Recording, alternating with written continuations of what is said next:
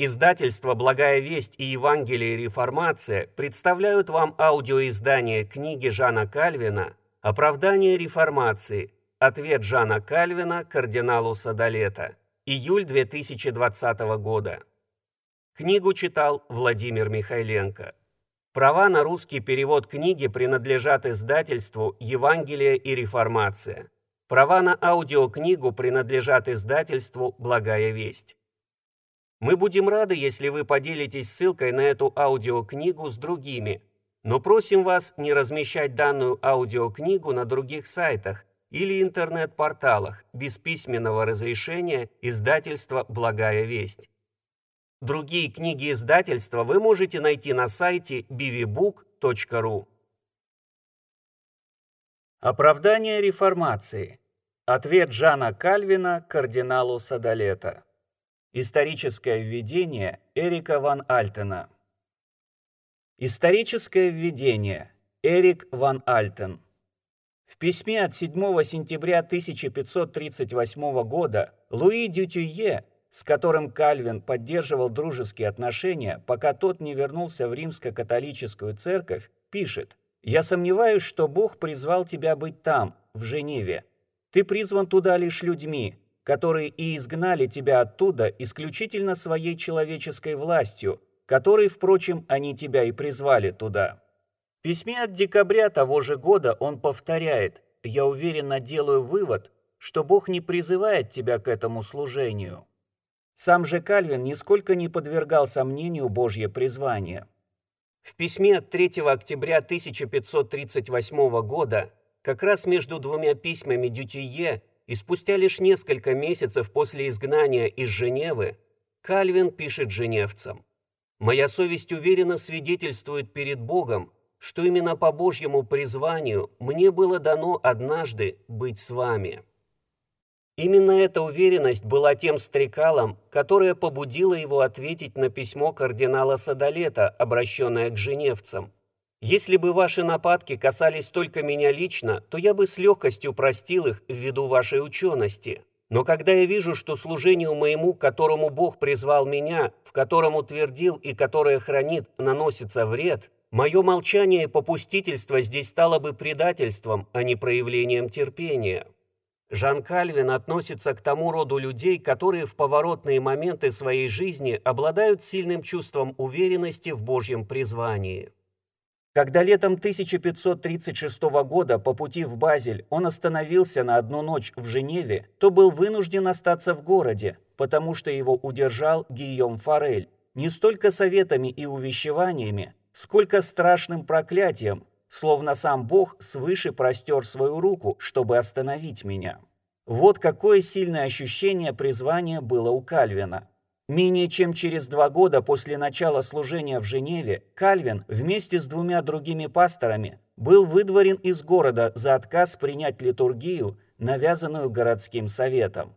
Кальвин первоначально намеревался осесть в Базеле, но очутился в Страсбурге. Он хотел вернуться к своим ученым занятиям, но стал реформатором.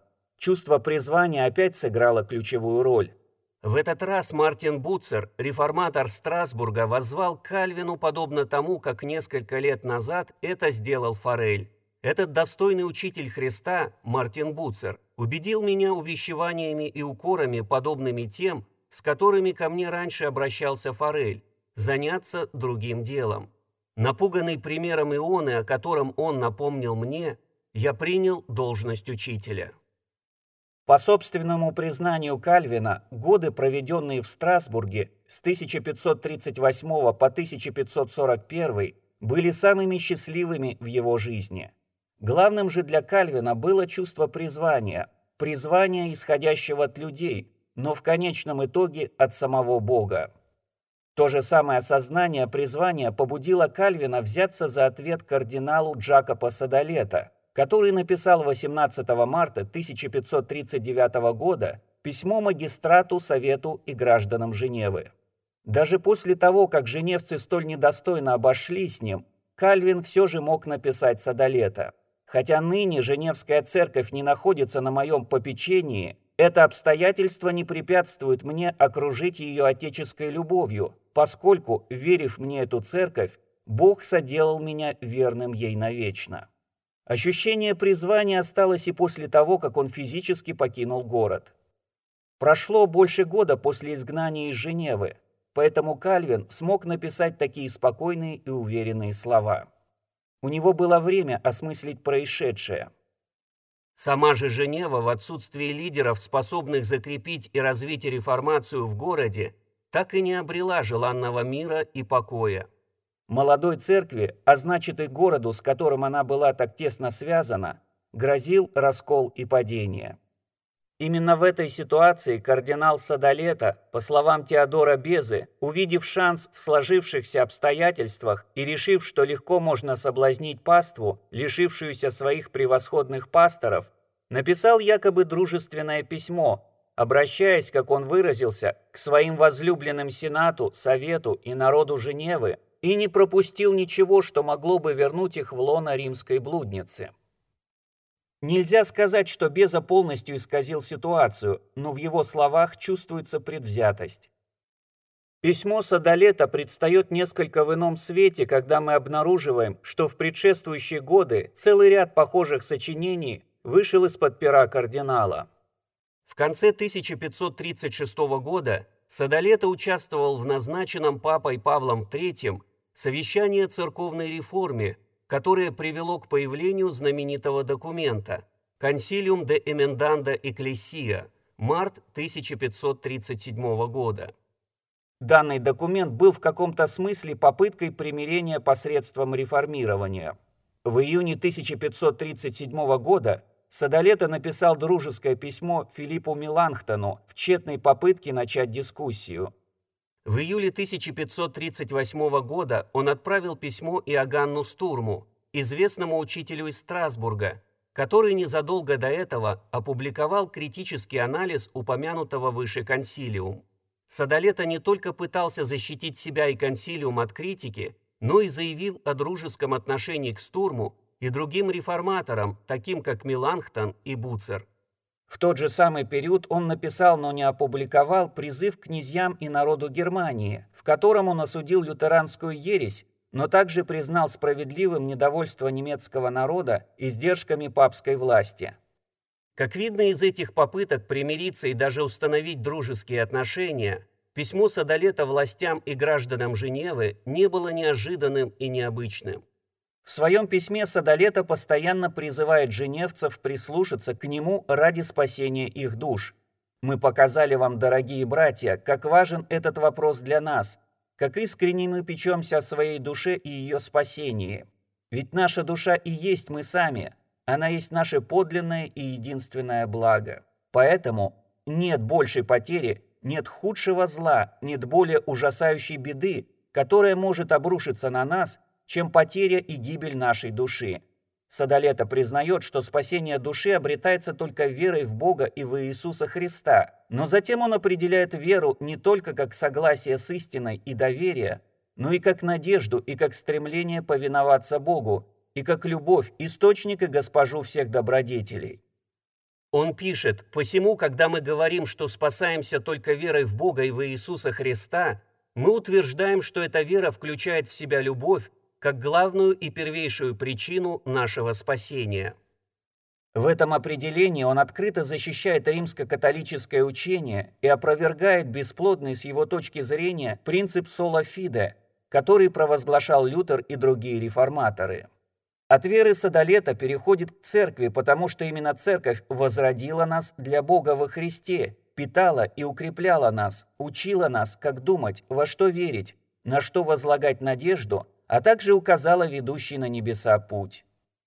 После того, как ключевая роль церкви для спасения установлена, возникает важный вопрос, в какую же церковь следует идти. В католическую церковь, которая на протяжении 15 веков преподавала неизменное учение, или в собрание ловких людей, которые напридумывали богословских новшеств за последние 25 лет.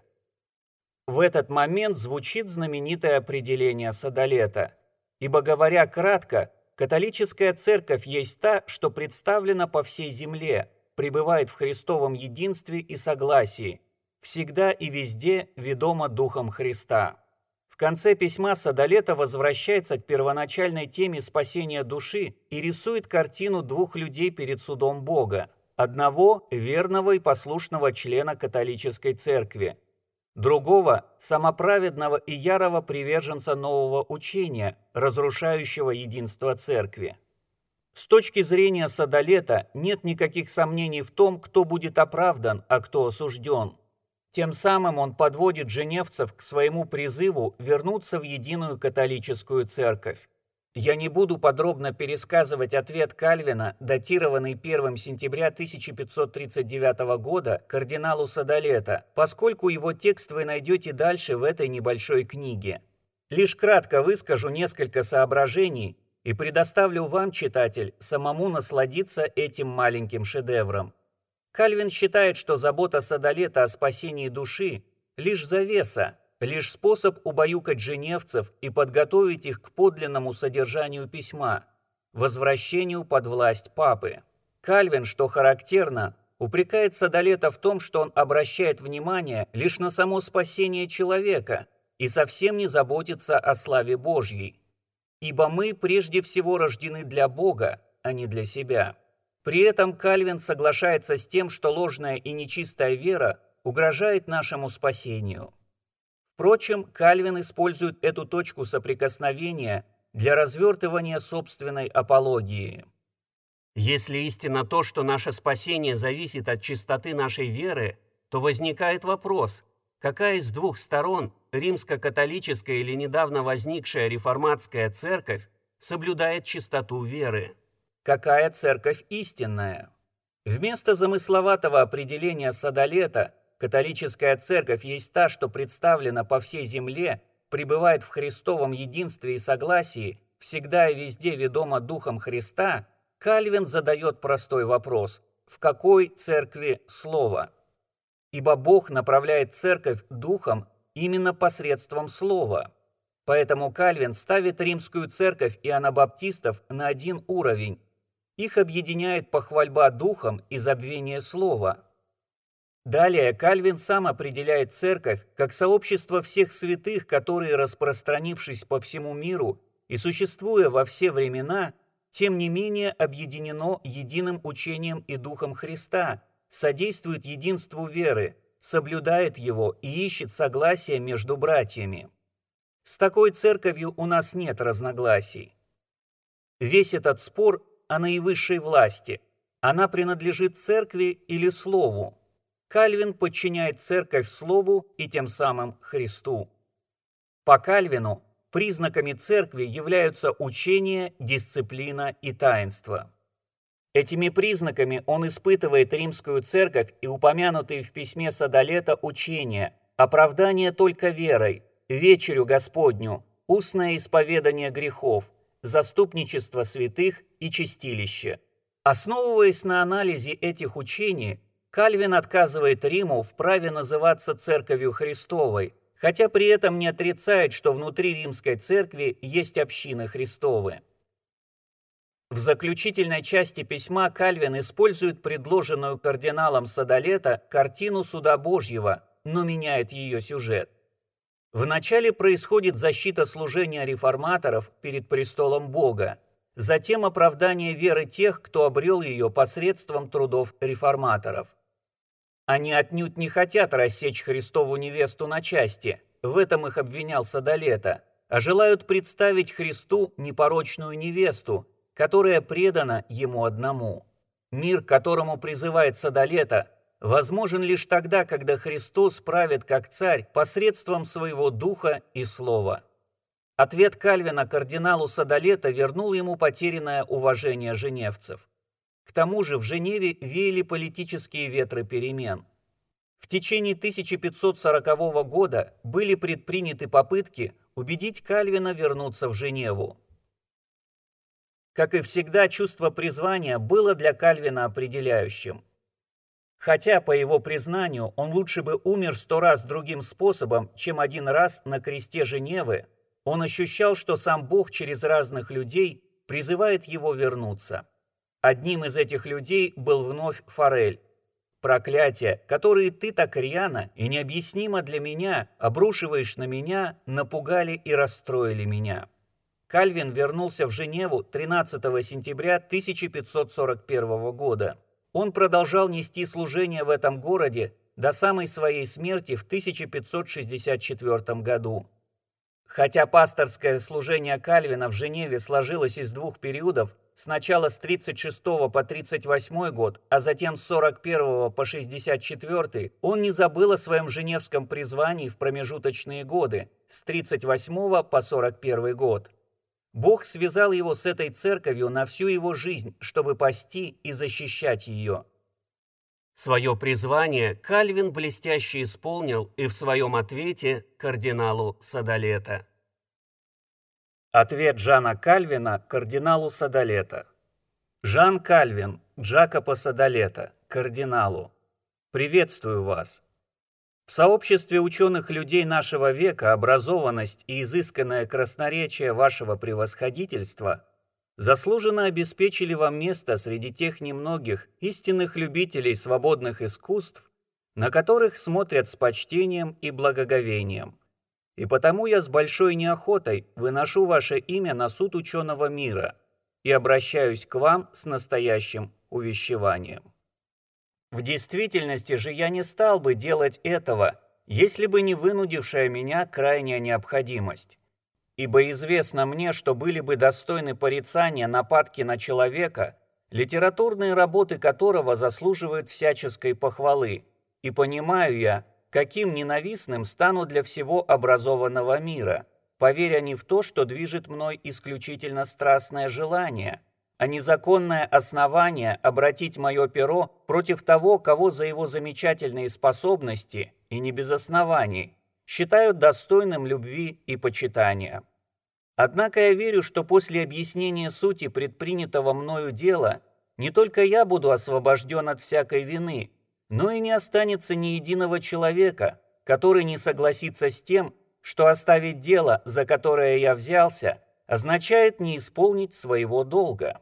Недавно вы обратились к Сенату и гражданам Женевы в письме, где осторожно пытались выяснить, не желают ли они, однажды освободившись от иго римского понтифика, согласиться на то, чтобы такое иго было навязано им вновь. Поскольку не представлялось целесообразным ранить чувства тех людей, благорасположение которых необходимо вам для достижения своей цели, в своем письме вы выступили в роли искусного ходатая, стараясь утешить их изобилием лести, дабы склонить на свою сторону. Поношение же и горечь направили вы против тех, чьи усилия привели к восстанию против тирании, и в послании сём вы яростно набросились на тех, которые под видом Евангелия использовали нечистые способы, чтобы подтолкнуть город к тому, что вы, весьма сокрушаясь о том, называли извращением религии и церкви. Однако, Садолета, должен я признать, что принадлежу к числу тех, которых вы с такой злобой атакуете и клеймите. Еще прежде, чем я был приглашен в Женеву, там уже было утверждено нынешнее вероисповедание и исправлена форма церковного правления. И все же не только потому, что я приветствовал эти изменения, но и потому, что я старался изо всех сил сохранить и упрочить начатое Вере и Форелем, я ныне не представляю возможным отделить их дело от моего. Если бы ваши нападки касались только меня лично, то я бы с легкостью простил их ввиду вашей учености и в знак почитания вашего труда. Но когда я вижу, что служению моему, которому Бог призвал меня, в котором утвердил и которое хранит, наносится вред, мое молчание и попустительство здесь стало бы предательством, а не проявлением терпения. В той церкви я нес служение учителя, а затем пастыря. У меня есть право утверждать, что я был законно призван к этому служению. Нет нужды сейчас подробно пояснять, насколько верно и прилежно исполнил я свой труд. Проницательность, образованность, рассудительность, умение и даже усердие не буду ставить я себе в заслугу, но то, над чем я трудился с искренностью, которая приличествует мне в служении Господу, поистине позволяет мне взывать ко Христу, моему судье, и ко всем его ангелам, да и все благочестивые люди будут свидетельствовать в мою пользу. И если бы я в молчании позволил вам уничтожить и опорочить это служение, которое представляется Божьим служением, и истинность всего подтвердится после изучения настоящего дела, то разве остался бы хоть один человек, не осудивший такое молчание, как предательство? По этой причине всякому видно, что мой долг, моя обязанность – ответить на ваши обвинения, если я не хочу уклониться вероломно и предать тем самым дело, возложенное на меня Господом. Хотя ныне Женевская церковь не находится на моем попечении, это обстоятельство не препятствует мне окружить ее отеческой любовью, поскольку, верив мне эту церковь, Бог соделал меня верным ей навечно. И теперь, когда я вижу, что церкви, безопасность которой Господь по своему изволению сделал моей первостепенной заботой, уготована ловушка и что над ней нависла серьезная опасность, кто смеет советовать мне оставаться в молчании и нерадении касательно этого вопроса? Как же бездушно, спрашиваю я, было бы закрыть глаза и колебаться, видя надвигающиеся разрушения тех, чью жизнь вы обязаны неусыпно охранять и беречь. Однако говорить что-либо еще по всему вопросу было бы излишним, поскольку вы сами словами своими избавили меня от затруднений. Ибо если соседство с Женевой, причем не самое близкое, понудило вас к тому, чтобы, желая выразить свою любовь к ее гражданам, без колебаний столь яростно нападать на меня лично и мое имя, то, несомненно, по законам человеческим и мне позволено позаботиться об общественном благе города, который верен мне по долгу, намного превышающему долг соседства, и противиться вашим советам и стараниям, которые, не сомневаюсь, ведут к его разрушению. Кроме того, даже если не обращая ни малейшего внимания на Женевскую церковь, хотя, безусловно, я не могу отказаться от такой ответственности, как и не могу отказаться от собственной души, предположить, что движим я был не своей любовью к ней, все равно, когда на мое служение, которое знаю я от Христа и которые при необходимости, буду я защищать собственной кровью, вероломно клевещут и нападают, как я могу притворяться, что ничего не видел? Таким образом, не только беспристрастные читатели, но и лично вы, Садолета, можете судить, насколько многочисленны и обоснованы причины, вынудившие меня вступить в это противоборство, если только противоборством можно назвать простую и бесстрастную защиту моей невиновности – в ответ на вашу клевету и обвинения. Я говорю о своей невиновности, хотя не могу защищать лишь себя и отстраниться от своих соратников, с которыми я настолько объединил свои усилия в этом предприятии, что готов принять на себя все укоры, произнесенные в их адрес. Те чувства, которые я испытываю к вам, взявшись за это дело, я обнаружу посредством того, как буду вести его ибо я буду действовать так, чтобы все могли увидеть, что у меня не только есть огромное преимущество перед вами в добродетели и справедливости этого дела, в добросовестности и честности, сердечной искренности и безупречности речи, но также, что я значительно преуспел по сравнению с вами в том, чтобы оставаться смиренным и сдержанным. Нет сомнения, что некоторые слова будут жалом или острым кинжалом для вашего разума, но мое стремление в том, чтобы прежде всего не позволить жестоким словам сорваться с моих уст, если только несправедливость обвинений, ранее предъявленных мне, или же крайняя необходимость в ходе нашего дела не вызовут их, а также чтобы не допустить всякой грубости, которая может стать равной несдержанности или сильному душевному волнению, и принятая простыми умами за раздражительность может оскорбить их.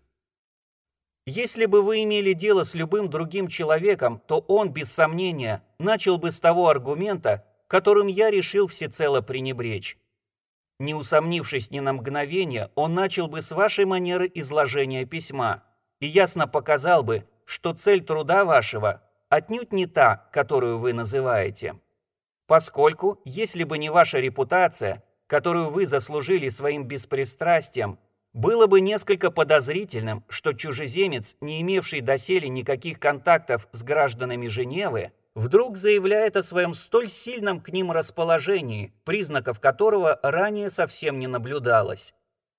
И кроме того, впитав в себя почти что с детства папистские науки, которые сейчас изучаются при римском дворе, давая обильную почву для обмана и мошенничества, получив образование у ног Климента и более того, будучи избраны ныне кардиналом, вы обладаете множеством тех характеристик, которые именно в этом деле у большинства людей вызвали бы подозрения. А что касается ваших скрытых доводов, с помощью которых вы надеялись убедить простых людей, то любой человек, не являясь абсолютным глупцом, легко может опровергнуть их. Однако я не желаю приписывать вам подобное, хотя многие, пожалуй, это сделали бы, ибо кажется мне, что все это не соответствует характеру того, кто был блестяще обучен свободным искусством. Поэтому, вступая в дискуссию с вами, я исхожу из того, что вы написали гражданам Женевы самыми чистыми намерениями, которые приличествуют вашей учености, рассудительности и серьезности, а также что с чистой совестью вы советовали людям идти тем путем, который, по вашему убеждению, ведет к безопасности и благополучию. Но каковыми бы ни были ваши намерения, я не желаю обвинять вас в какой-либо пристрастности – я вынужден, несмотря на мое нежелание, открыто противостоять вам, когда вы, используя достаточно резкие и оскорбительные выражения, искажаете и пытаетесь полностью разрушить то, что Господь создал нашими руками. Ибо лишь тогда пастырь наставляет церковь, когда не только ведет покорные души ко Христу, но также и учит их противостоять интригам тех, кто стремится препятствовать Божьему труду. Хотя в письме вашем много витиеватостей, суть его ясна. Вы пытаетесь вернуть граждан Женевы под власть римского понтифика или, как это называете вы, обратить к вере и послушанию церкви. Но так как особенность данного дела требует прежде смягчить чувства людей, вы начинаете с длинного вступления о несравненной ценности вечной жизни. Затем вы подходите ближе к сути и говорите о том, что для души нет ничего более пагубного, чем неправильное поклонение Богу, и что лучшее поклонение Богу – такое, которое установлено Церковью, и поэтому не существует спасения для приступивших единства Церкви, пока они не раскаются в этом. Но далее вы утверждаете, что отделение от общения с вами – это бунт против Церкви, а Евангелие, которое граждане Женевы получили от нас, не более чем смесь богопротивных догм. Отсюда вы делаете вывод, что если люди не прислушаются к вашим увещеваниям, то впереди ждет их суд Божий. Поскольку для вашего предприятия было очень важно полностью подорвать доверие к нам, вы прилагаете все усилия, дабы вызвать у них мрачные сомнения в том, что мы всею душою желаем их спасения. Потому вы утверждаете, без всяких оснований, что единственной нашей целью было удовлетворить свою алчность и тщеславие. И поскольку ваша затея состояла в том, чтобы запятнать нас, и чтобы ваши читатели, в уме своем преисполнившись ненависти, перестали доверять нам, я, прежде чем перейти к другим вопросам, кратко отвечу вам на ваши рассуждения. У меня нет желания говорить о себе, но так как вы не позволяете мне пребывать в молчании, я скажу столько, сколько мне позволяет смирение. Если бы я беспокоился прежде всего о моих собственных интересах, я никогда не оставил бы вашей партии. Не буду я хвалиться тем, что продвижение по службе было бы для меня легким. Я никогда не хотел и не устремлялся к этому. Однако, безусловно, я знаю немало людей моего возраста, которые достигли высокого положения, и среди них такие, кому я мог бы быть равным, а некоторых даже мог и превзойти. Лишь одно могу сказать, что мне не составило бы труда достичь венца своих желаний, а именно наслаждаться непринужденным литературным творчеством, занимая уважаемое положение, не сковывающее моей свободы. Поэтому я не боюсь, что кто-нибудь, у кого есть хоть капля совести, упрекнет меня в том, что вне царства Папы Римского я стремился искать личной выгоды, которую я не мог бы найти в другом месте. И кто посмеет выдвигать подобные обвинения против Фореля? Если и была бы надобность ему жить своим трудом, то он уже достиг некоторых вершин в литературе, что позволило бы ему не испытывать нужду. И кроме того, он происходит из достаточно знатной семьи, чтобы не нуждаться в помощи. Относительно тех из нас, на кого вы указали, думаю, было бы уместно ответить каждому за себя. Но поскольку ваши скрытые намеки касаются всех тех, кто ныне объединен с нами в этом деле, я желал бы, чтобы вы знали, что наилучшим образом я могу и вправе дать вам ответ за себя самого и за Фореля. Некоторые из нас, реформаторов, известны вам своей славой. Касательно их я взываю к вашей совести. Неужели вы думаете, что этот голод увел их от вас и заставил отчаянно бежать к сей новой жизни, дабы достичь богатства и счастья? Не прибегая к долгому перечислению имен, скажу следующее. Из тех, кто первыми приобщились к нашему общему делу, не было ни одного человека, который, если бы остался с вами, не имел бы благодаря сему лучшего места и большего богатства, чем то, что он получил в поисках новой жизни. Но давайте вместе подумаем о том, какую же честь и власть приобрели мы. Все наши слушатели подтвердят, что не жаждали мы и не стремились к каким-либо богатствам или почестям, кроме тех, что выпали на долю нашу. Во всех наших словах и поступках они не только не наблюдали ни малейшего тщеславия, которое вы приписываете нам, но, напротив, видели доказательства нашего полного отвращения к нему. А посему не можете вы надеяться, что одно незначительное слово заставит их разум восхищаться клеветой и забыть о тех многих доказательствах, которые мы предъявляли им своей жизнью. Если говорить о фактах, а не о словах, то разве мы не вернули магистрату власть меча и другие части гражданского права, которые епископы и священники под видом неприкосновенности вырвали для себя у магистрата? Разве мы не питали отвращения и не стремились упразднить все инструменты тирании и тщеславия? Если мы надеялись возвысить себя, то почему умело не скрыли это, дабы полномочия таковые были переданы нам вместе с официальным управлением церковью? И почему тогда мы так старались не спровергнуть всю эту власть, или скорее остановить бойню, которую они применяли по отношению к людям без согласия с Божьим Словом? Разве не понимали мы, что тем самым многое теряем для себя? Касательно доходов церкви, они все еще в значительной мере затягиваются в эти водовороты, то есть остаются у клириков. Но если была надежда, что в один день они лишатся этих доходов, а это непременно когда-нибудь случится, то почему мы не придумали способ, чтобы эти доходы оказались у нас? Однако, когда открыто мы обвинили в воровстве всякого епископа, который из дохода церкви брал на собственные нужды больше, чем необходимо ему для скромного и умеренного существования, когда мы утверждали, что церковь подвержена смертельному яду, если пастыри настолько присыщены изобилием, что могут в конце концов захлебнуться в нем, когда мы назвали неблагоразумным то, что доходы церкви становятся их собственностью, когда мы советовали, что служителям надлежит отдавать ровно столько, сколько будет достаточно им для скромной жизни, а не для жизни в роскоши, и что остаток должно распределять по примеру ранней церкви. И, наконец, когда мы показали, что для управления такими доходами подобает избрать влиятельных людей, которым надлежит ежегодно представлять отчет церкви и магистрату, Разве совершили мы это, дабы прибрать что-то к рукам, или же было это нашим добровольным желанием избавиться от таких доходов? Да, все это показывает не то, какими мы являемся, но то, кем бы хотели быть.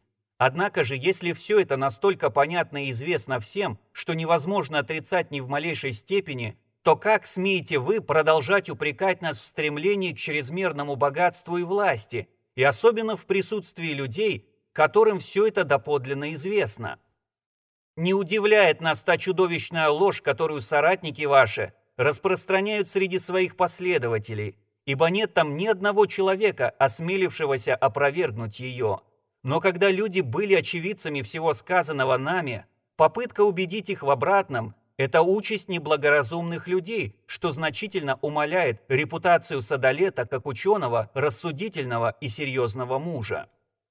Если вы все же полагаете, что о намерениях наших должно судить по результату, то вы обнаружите, что единственная наша цель – распространение Божьего Царства через нищету нашу и ничтожность. Далеки мы от того, чтобы использовать имя Его святое для удовлетворения своего тщеславия. Я обойду молчанием иные выпады и обличительные речи, которыми вы разразились в наш адрес, шумно и громогласно, как говорится. Вы можете называть нас коварными людьми, врагами христианского единства и мира, неспровергателями древних и устоявшихся традиций, бунтарями, губителями душ, источником разрушительной силы как для общества, так и для людей. Если вы хотите избежать упреков, вам следует либо не приписывать нам напыщенность речей, что вы делаете, дабы возбудить предубеждение против нас, либо самим немного остепенить свою напыщенность. Однако я не желаю подробно останавливаться на каждом вопросе, Единственное, чего я хочу, дабы вы подумали, насколько непристойно, если не сказать ограничено, употреблять такое множество слов для обвинения невиновных в том, что можно незамедлительно опровергнуть одним словом. Хотя причинить вред человеку – это намного меньшее зло по сравнению с тем оскорблением Христа и Его Слова, которое вы наносите, переходя к сути вопроса. Когда граждане Женевы, наставляемые нашими проповедями, вырвались из бездны заблуждений, в которые они пребывали, и обратились к более чистому учению Евангелия, вы назвали это отклонением от истины Божьей. Когда они свергли тиранию Папы Римского для того, чтобы учредить у себя лучшую форму церкви, вы назвали это уходом из церкви. Давайте же обсудим эти вопросы по порядку.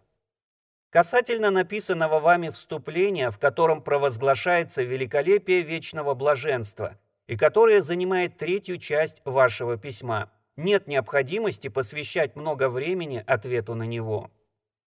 Хотя похвала будущего и вечной жизни – это тема, заслуживающая того, чтобы денно и ночно звучать в наших ушах, тема, о которой постоянно надлежит нам помнить и беспрерывно размышлять, все же неизвестна мне причина, заставившая вас так долго рассуждать о ней здесь, если только вы не хотели произвести на кого-то впечатление своей духовностью.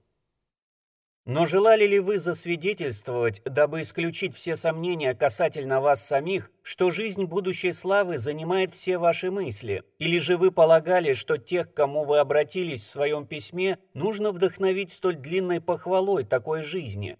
Словом, какими бы ни были ваши намерения, о которых я не желаю строить догадки, нельзя назвать здравым такое богословие, которое обращает человека к самому себе и не дает ему ясно понять, что главный смысл его существования – это стремление отражать Божью славу. Ибо прежде всего мы рождены для Бога, а не для себя. Ибо все из Него, им и к Нему, говорит Павел – Послание римлянам, глава 11, стих 36. А значит, это все нужно направлять к Нему. Несомненно, я признаю, что Господь, дабы внушить людям большее почтение к славе своего имени, укрепил наше стремление к ней, связав нерушимо ее с нашим спасением.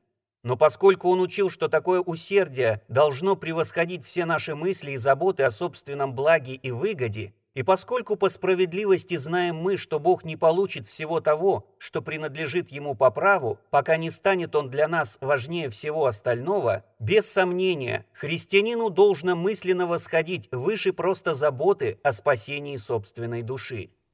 Поэтому я убежден, что нет ни одного человека, пропитанного истинным благочестием, который не посчитал бы пресным такое длинное и трудное наставление касательно стремления к небесной жизни – Стремление, которое оставляет человека полностью посвященным себе и в котором нет ничего, что побудило бы его светить Божье имя.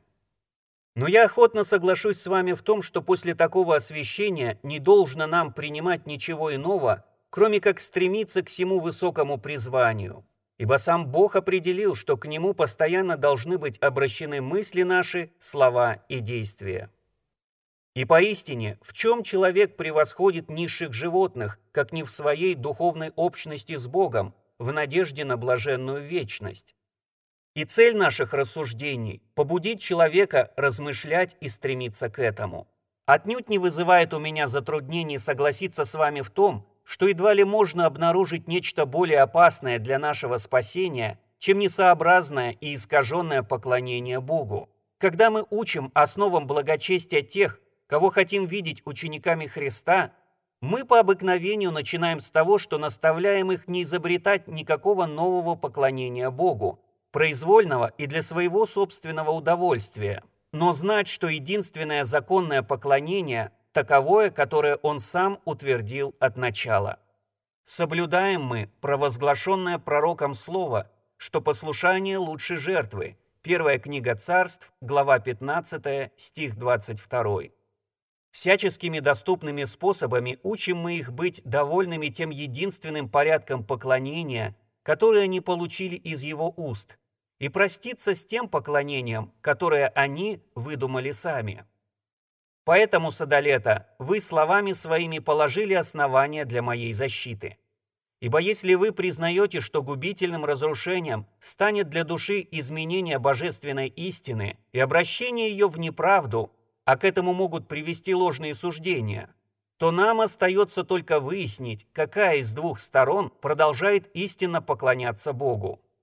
Дабы заявить и утвердить правоту свою и своей партии, вы исходите из того, что наивернейшее поклонение – таковое, что предписано церковью, хотя при этом, словно мы в этом не согласны с вами, вы уделяете этому суждению столько внимания, сколько обычно уделяется спорным вопросам. Однако, Садолета, я полагаю, что усердный труд ваш напрасен, и потому избавлю вас от всех затруднений, связанных с этим вопросом. Вы ошибаетесь, полагая, что желаем мы увести людей от того поклонения Богу, которого всегда придерживалась Вселенская Церковь. Вы либо неверно понимаете слово «церковь», либо, по крайней мере, сознательно приукрашиваете его. Я немедленно покажу вам, что именно о последнем идет речь, хотя и допускаю, что вы можете заблуждаться. Прежде всего, давая определение слову «церковь», вы не обращаете внимания на то, что в значительной степени могло бы помочь вам правильно понять его. При описании церкви вы говорите о том, что ныне представлена она по всей земле, пребывает в Христовом единстве и согласии, всегда и везде ведома Духом Христа. Но что же здесь от слова Господнего, которое лучше всего характеризует ее и к которому так часто обращается сам Господь при указании на церковь? Зная, какой опасной может быть похвальба Духом без слова, он действительно установил, что церковью управляет Дух Святой. Но дабы управление такое было определенным и устойчивым, он присоединил его к Слову. Посему Христос говорит, что все те, кто от Бога, слышат Слово Его, то есть, что Его овцами являются те, кто узнает в Его голосе именно голос своего пастыря, и кто может отличить его от голоса чужака. Евангелие от Иоанна 10.27. И по сей-то причине Дух устами Павла провозглашает, что Церковь утверждена на основании апостолов и пророков. Послание Ефесянам, глава 2, стих 20. Церковь освящается банию водную посредством слова жизни. Еще яснее это звучит из уст апостола Петра, когда он учит о возрождении людей от нетленного семени, от Слова Божия. Первое послание Петра, глава 1, стих 23. Почему же проповедование Евангелия так часто называется Царством Божьим? Не потому ли, что сие есть тот скипетр, с помощью которого Царь Небесный правит своим народом? И не только апостолы в посланиях своих, но и пророки в пророчествах об обновлении церкви, распространении ее по всему лицу земли, всегда отдавали первое место Слову.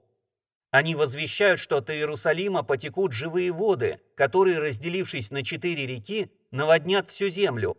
Книга пророка Захарии, глава 14, стих 8. Пророки сами говорят, что же следует понимать под этими живыми водами – Ибо от Сиона выйдет закон и слово Господне из Иерусалима. Книга пророка Исаии, глава 2, стих 3. Иоанн Златоуст увещевает нас отвергать всех тех, кто под предлогом особого действия Духа уводит нас от простого учения Евангелия.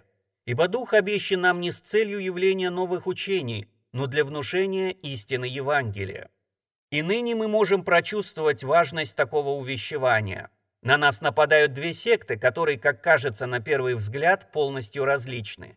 Ибо в чем внешнее подобие между приверженцами Папы Римского и анабаптистами? Сатана не изловчился укрываться настолько умело, чтобы в некоторой степени не выдать себя, и потому мы видим, что оружие, с которым те и другие нападают на нас, одно и то же.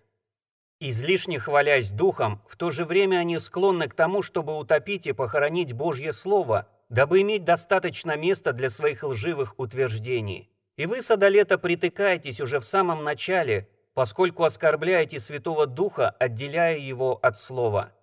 Вы представляете дело так, что человек, ищущий путей Господних, стоит на перепутье и, лишенный любого ясного знака, сомневается, какую из двух дорог ему выбрать – следование авторитету церкви или же следование тем, кого вы назвали изобретателями новых догм.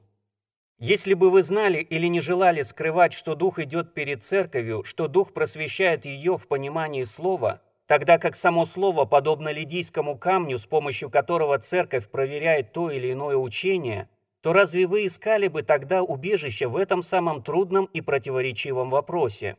Пусть же вам укажет ваш собственный опыт, что хвалиться Духом без слова так же неразумно, как и представлять слово без Духа.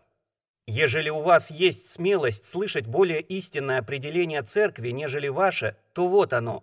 Церковь – это сообщество всех святых, которые, распространившись по всему миру и существуя во все времена, тем не менее объединено единым учением и Духом Христа, содействует единству веры, соблюдает его и ищет согласия между братьями. С такой церковью у нас нет разногласий. Мы чтим ее как матерь и желаем оставаться у ее груди. Но здесь вы обвиняете нас. Вы учите тому, что мы по своей вольной опрометчивости искоренили и уничтожили все, что было принято на протяжении 15 или более столетий при единодушном согласии верных. Здесь я не буду требовать от вас откровенности и искренности по отношению к нам, хотя философу, не говоря уже о христианине, приличествует показать это – я только попрошу вас не опускаться до потакания клевете, потому что это нанесет, даже если мы будем хранить молчание, сокрушительный удар по вашему имени среди влиятельных и честных людей. Вы знаете Садолета, и если вы осмелитесь отрицать, что знаете, то я убедительно покажу, что вы знали, но искусно и ловко утаивали тот факт, что по сравнению с вами мы намного ближе к ранней церкви, а все усилия наши направлены на возрождение той ранней формы церкви, которая сначала была запятнана и превратно истолкована невежественными людьми, а после преступно искажена и почти что уничтожена римским понтификом и его кликой. Я не буду призывать вас вернуться к той форме, которую установили еще апостолы, хотя только в ней находим мы единственную истинную модель церкви, а отклонившиеся от нее хоть на йоту уже заблуждаются – но, дабы порадовать вас, предложу следующее. Представьте сначала ту форму церкви, которая была на Востоке, как засвидетельствовано о том в трудах Иоанна Златоуста и Василия Великого, и на Западе, как повествуют о ней труды Киприана, Амвросия и Августина. А далее посмотрите на развалины той церкви, которые вы можете наблюдать сейчас у себя.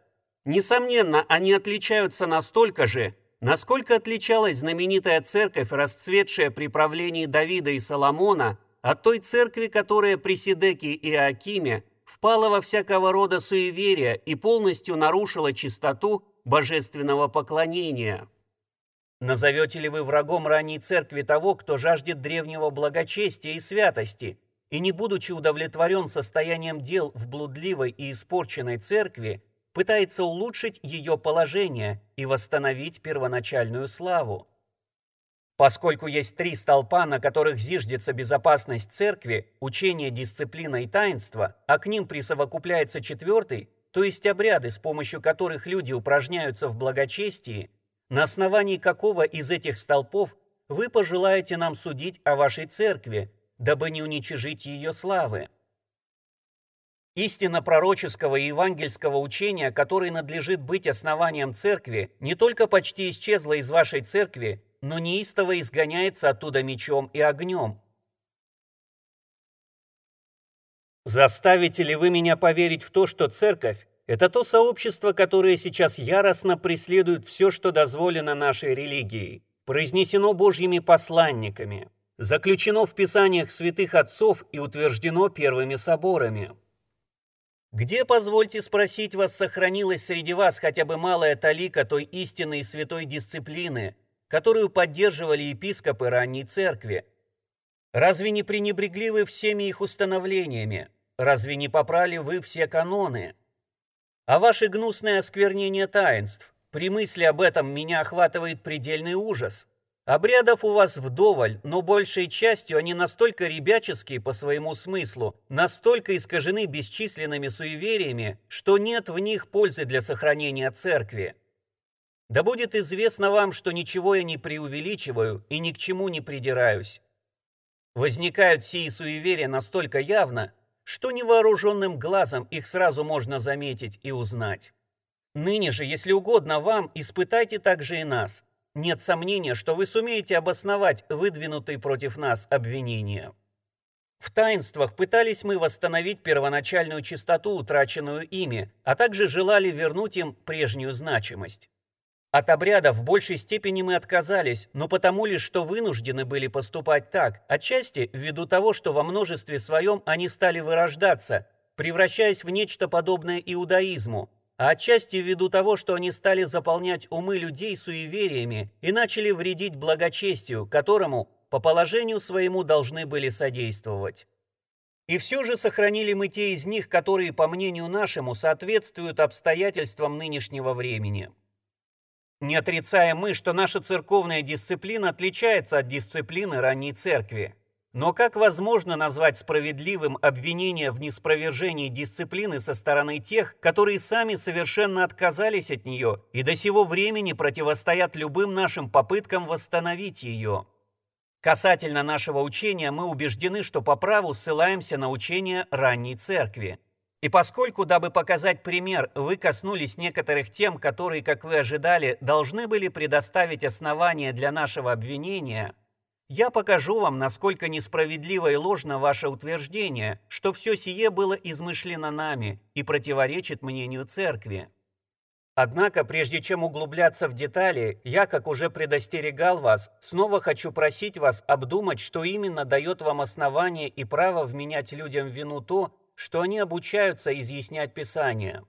Ибо известно вам, что обучение таковое помогло пролить столь яркий свет на Слово Божье, что даже сама зависть устыдилась лишить людей сих всей их славы. Вы также неискренни тогда, когда утверждаете, что совратили мы людей с помощью трудных и ловких вопросов, увлекли их той философией, которой Павел увещевал христиан остерегаться. Что значит сие? Помните ли вы, в какой период появились наши реформаторы и какие доктрины изучали тогда в богословских школах кандидаты в служители? Известно вам, что это была просто софистика, и софистика настолько перекрученная, запутанная, извилистая, избивающая с толку, что схоластическое богословие можно справедливо изобразить как разновидность тайной магии. Чем плотнее тьма, в которую автор окутывал любую тайну, и чем больше он запутывал себя и других нелепыми загадками, тем большая слава доставалась его проницательности и учености. И когда закалившиеся в такой кузнице желали нести плод своего учения другим, каким же умением, спрашивается, обладали они для наставления церкви? Даже если не вдаваться в подробности, разве хоть какая-нибудь проповедь в церквях Европы несла в себе тогда ту простоту, в которой, по словам Павла, должны пребывать христиане? Даже не так. Была ли там хоть раз в месяц такая проповедь, из которой бы старые матроны не сумели почерпнуть для себя больше причуд, чем сами они могли выдумать за месяцы, сидя у себя дома перед камином? Так как проповеди тогда обычно делились на части, то первая часть посвящалась тем туманным вопросам богословских школ, которые могли привести в изумление грубую публику а вторая часть содержала милейшие истории и забавные измышления, благодаря которым слушатели не засыпали.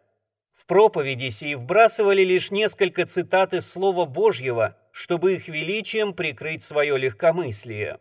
Реформаторы повысили требования к проповеди, тем самым сразу же избавившись от всякой бессмыслицы. Ваши проповедники, отчасти извлекши пользу из наших книг, отчасти под влиянием стыда и общего недовольства, последовали нашему примеру, хотя и до ныне из уст их исходят прежние нелепости. Любой, кто сравнит подход наш с прежним или все еще пользующимся доброй славой среди нас, поймет, что вы поступили с нами крайне несправедливо. А если бы вы процитировали Павла немного дальше, то всякий ребенок с легкостью мог бы увидеть, что выдвинутое против нас обвинение, без сомнений, применительно к вам самим. Ибо Павел под философией и пустым обольщением, послание к Колосянам, глава 2, стих 8, имеет в виду охоту за праведными душами посредством преданий человеческих и стихий мира. Этим-то вы и разрушили церковь. Вы же сами впоследствии оправдали нас своим свидетельством, ибо среди тех наших учений, которые вы посчитали уместными для резкой критики, не было ни одного, знанием которого можно было бы пренебречь при назидании церкви. Сперва вы коснулись вопроса оправдания верой, первейшего и острейшего вопроса нашей полемики. Разве это запутанный и бесполезный вопрос? Где отсутствует его понимание, там затмевается слава Христа, упраздняется религия, разрушается церковь, а надежда на спасение полностью уничтожается. Мы утверждаем, что вы бесчестно вычеркнули это учение, невзирая на его важность, из памяти людей. Наши книги в полноте содержат убедительные доказательства этого. Вопиющее незнание этого учения, чем все еще отличаются все ваши церкви, подтверждает, что жалобы наши ни в коем разе нельзя назвать необоснованными. Но вы злонамеренно возбудили предубеждение против нас, утверждая, что приписывая все вере, мы не оставили места для добрых дел. Я не буду углубляться в полемику, для чего потребовался бы отдельный том, но если бы вы открыли катехизис, который я составил для граждан Женевы, служа пастырем среди них, то и три слова в нем заставили бы вас замолчать. А ныне я поясню, что мы думаем об этом вопросе. Прежде всего, мы побуждаем человека к тому, чтобы он изучал самого себя, и отнюдь не поверхностно и беспечно, но должным образом подвергал испытанию свою совесть перед Божьим судом и, полностью убедившись в своем нечестии, размышлял о всей суровости приговора, выносимого грешником.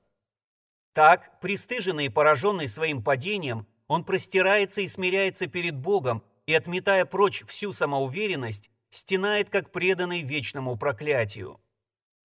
После этого мы показываем, что единственная безопасная гавань есть милость Божья – явленное во Христе, в котором совершилось все наше спасение. Поскольку в Божьих глазах все человечество – суть заблудшие грешники, мы верим, что Христос есть их единственная праведность, ибо послушанием своим Он стер их беззаконие, жертвой своей умилостивил Божий гнев, кровью своей омыл наши грехи, на кресте своем понес наше проклятие и смертью своей искупил нас. И мы утверждаем, что это есть путь примирения человека во Христе с Богом Отцом. Не благодаря заслугам человека и непосредством добрых дел, но только лишь по милости Божьей. И как мы верою принимаем Христа и входим в общение с Ним, то называем это, следуя Писанию, праведностью веры. За что же садолета здесь можно ухватиться? К чему придраться? Не к тому ли, что мы не оставляем места для дел? Несомненно, мы отрицаем, что в оправдании человека добрые дела имеют хоть какое-то значение. Ибо Писание везде провозглашает, что все мы потеряны, и совесть каждого человека во всей полноте обвиняет его. То же Писание учит нас, что не осталось никакой надежды, кроме благости Бога, которую прощен грех наш и вменена нам праведность. Писание провозглашает, что и то, и другое есть дар для нас – и делает вывод, что человек оправдывается независимо от дел. Послание к римлянам, глава 4, стихи 6 по 7. Но, спрашиваете вы, что значит для нас слово «праведность», если мы не чтим добрые дела? Я отвечаю, что если бы вы придавали истинное значение слову «оправдывать» в Писании, то не возникло бы у вас затруднений. Ибо здесь речь идет не о праведности самого человека, но о Божьей милости, которая, вопреки тому, чего заслуживает грешник, дает ему праведность, не вменяя ему его неправедности. Наша праведность, как пишет Павел, состоит в том, что Бог во Христе примирил нас с собой. Второе послание к Коринфянам, глава 5, стих 19. И далее Павел говорит, как он это сделал, не вменяя нам грех. Апостол показывает, что только по вере нашей становимся мы соучастниками такого благословения, потому что служение примирения содержится в благой вести. Однако вера, заметите вы, это общее понятие заключает в себе большее значение. Я отвечу, что Павел, приписывая ей силу оправдания, тотчас же ограничивает ее ничем не заслуженным обетованием Божьей благосклонности – и удаляет ее на значительное расстояние от заслуг дел. Отсюда его известное умозаключение «ежели верою, то не делами». С другой стороны, ежели делами, то не верой. Но представляется сие несправедливым по отношению ко Христу, когда под предлогом Его благодати вовсе отвергаются добрые дела. Ведь пришел Он, дабы подготовить людей, благоприятных Богу, ревнителей по добрым делам. Также многие отрывки говорят, что Христос пришел для того, чтобы, совершая добрые дела, могли мы быть приняты Богом через Него. Клевета, которую наши оппоненты не устают повторять, и которая выражается в том, что мы якобы лишаем христиан желания совершать добрые дела, предлагая им незаслуженную праведность, слишком легкомысленно, чтобы сильно из-за нее беспокоиться. Мы отрицаем, что оправдание хоть на талику зависит от добрых дел, но заявляем о полноправности их в жизни праведника. Ибо если тот, кто получил оправдание, причастен Христу, а где есть Христос, там есть и Дух Его, то очевидно, что незаслуженная праведность непременно связана с возрождением. Посему, дабы понять, насколько неразделима вера и дела, взгляните на Христа, который, как учит апостол, сделался для нас праведностью и освящением. Первое послание к Коринфянам, глава 1, стих 30. Посему, где есть праведность веры, по нашему утверждению незаслуженная, там есть и Христос, а где есть Христос, там и дух святости, возрождающий душу к новой жизни. И напротив, где нет ревности по чистоте и святости, там нет ни духа Христова, ни самого Христа. А там, где нет Христа, нет и праведности, нет и веры. Ибо вера не может принять Христа для праведности, при этом не приняв духа освящения. Поскольку мы верим, что Христос возрождает блаженной жизни тех, кого Он оправдывает, а после избавления от господства греха вверяет их господству праведности, преобразовывает по образу Бога и Духом Святым научает повиноваться Его воле, нет причины возмущаться, что наше учение отпустило вожжи похоти. Отрывки, приводимые вами в качестве доказательств, не противоречат нашему учению.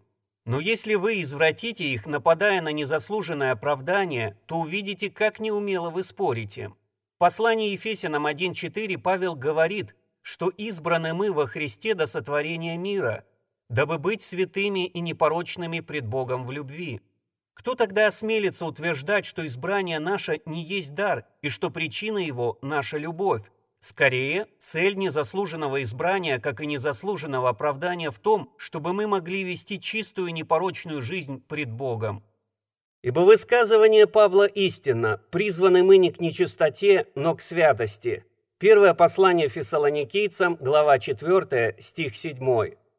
«И ныне, помимо утверждения, что человек оправдан раз и навсегда, без заслуг добрых дел, подчеркиваем мы, что спасение человека всегда зависит от такого незаслуженного оправдания. И ничто из труда человеческого не может быть принято Богом без незаслуженного одобрения». Посему меня крайне удивило суждение ваше, что любовь есть первая и основная причина нашего спасения. Кто бы мог подумать, Садолета, что вы скажете такое? Несомненно, слепые, находящиеся во тьме, чувствуют милость Божью слишком сильно, чтобы осмелиться полагать, будто любовь – причина их спасения, тогда как те, кто увидел хоть одну искорку божественного света, понимают, что спасение их лишь в усыновлении Божьем.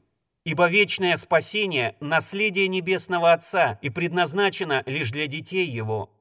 Более того, кто же найдет иную причину нашего усыновления, кроме как провозглашаемую в Писании, что не мы первые возлюбили Его, но Он по желанию своему возлюбил нас и благоволил к нам?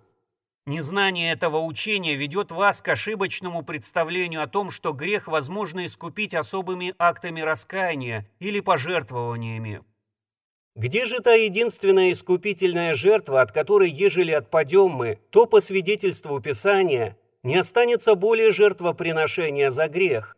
Исследуйте все священные писания, которые есть у нас. Если, согласно всем им, только лишь кровь Христа есть достаточная плата за грех наш, если лишь она примиряет нас с Богом и омывает, то как посмели вы подумать о том, чтобы приписать такую великую честь своим делам?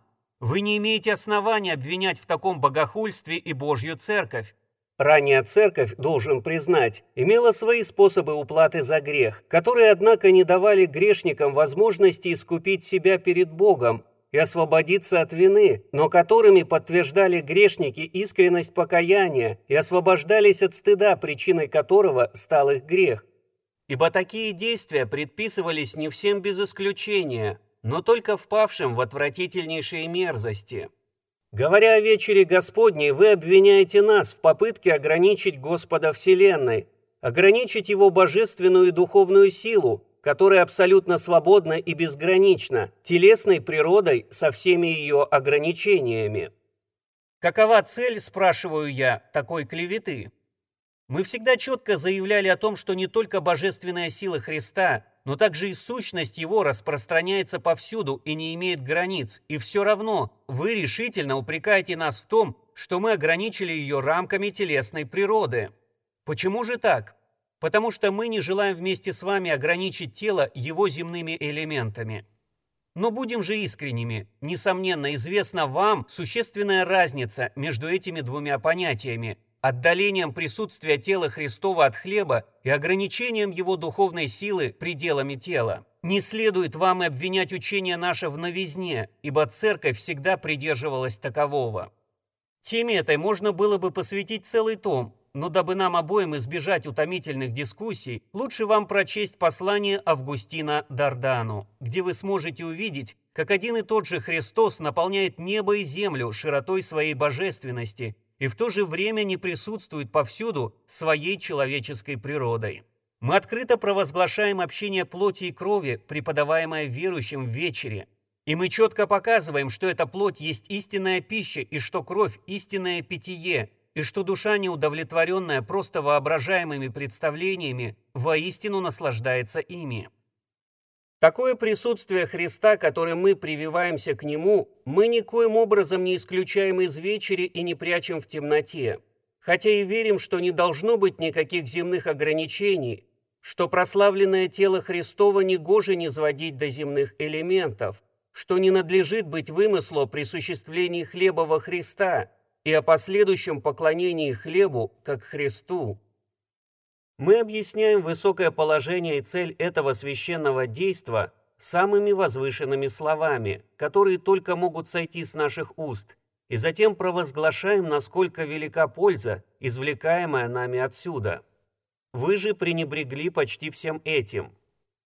Ибо пренебрегая божественной милостью, которая дарована здесь нам, Пренебрегая законным использованием такого преимущества, темы, которые заслуживали бы особого внимания, вы посчитали, что для людей достаточно лишь уставиться на видимый знак, без всякого понимания духовной тайны.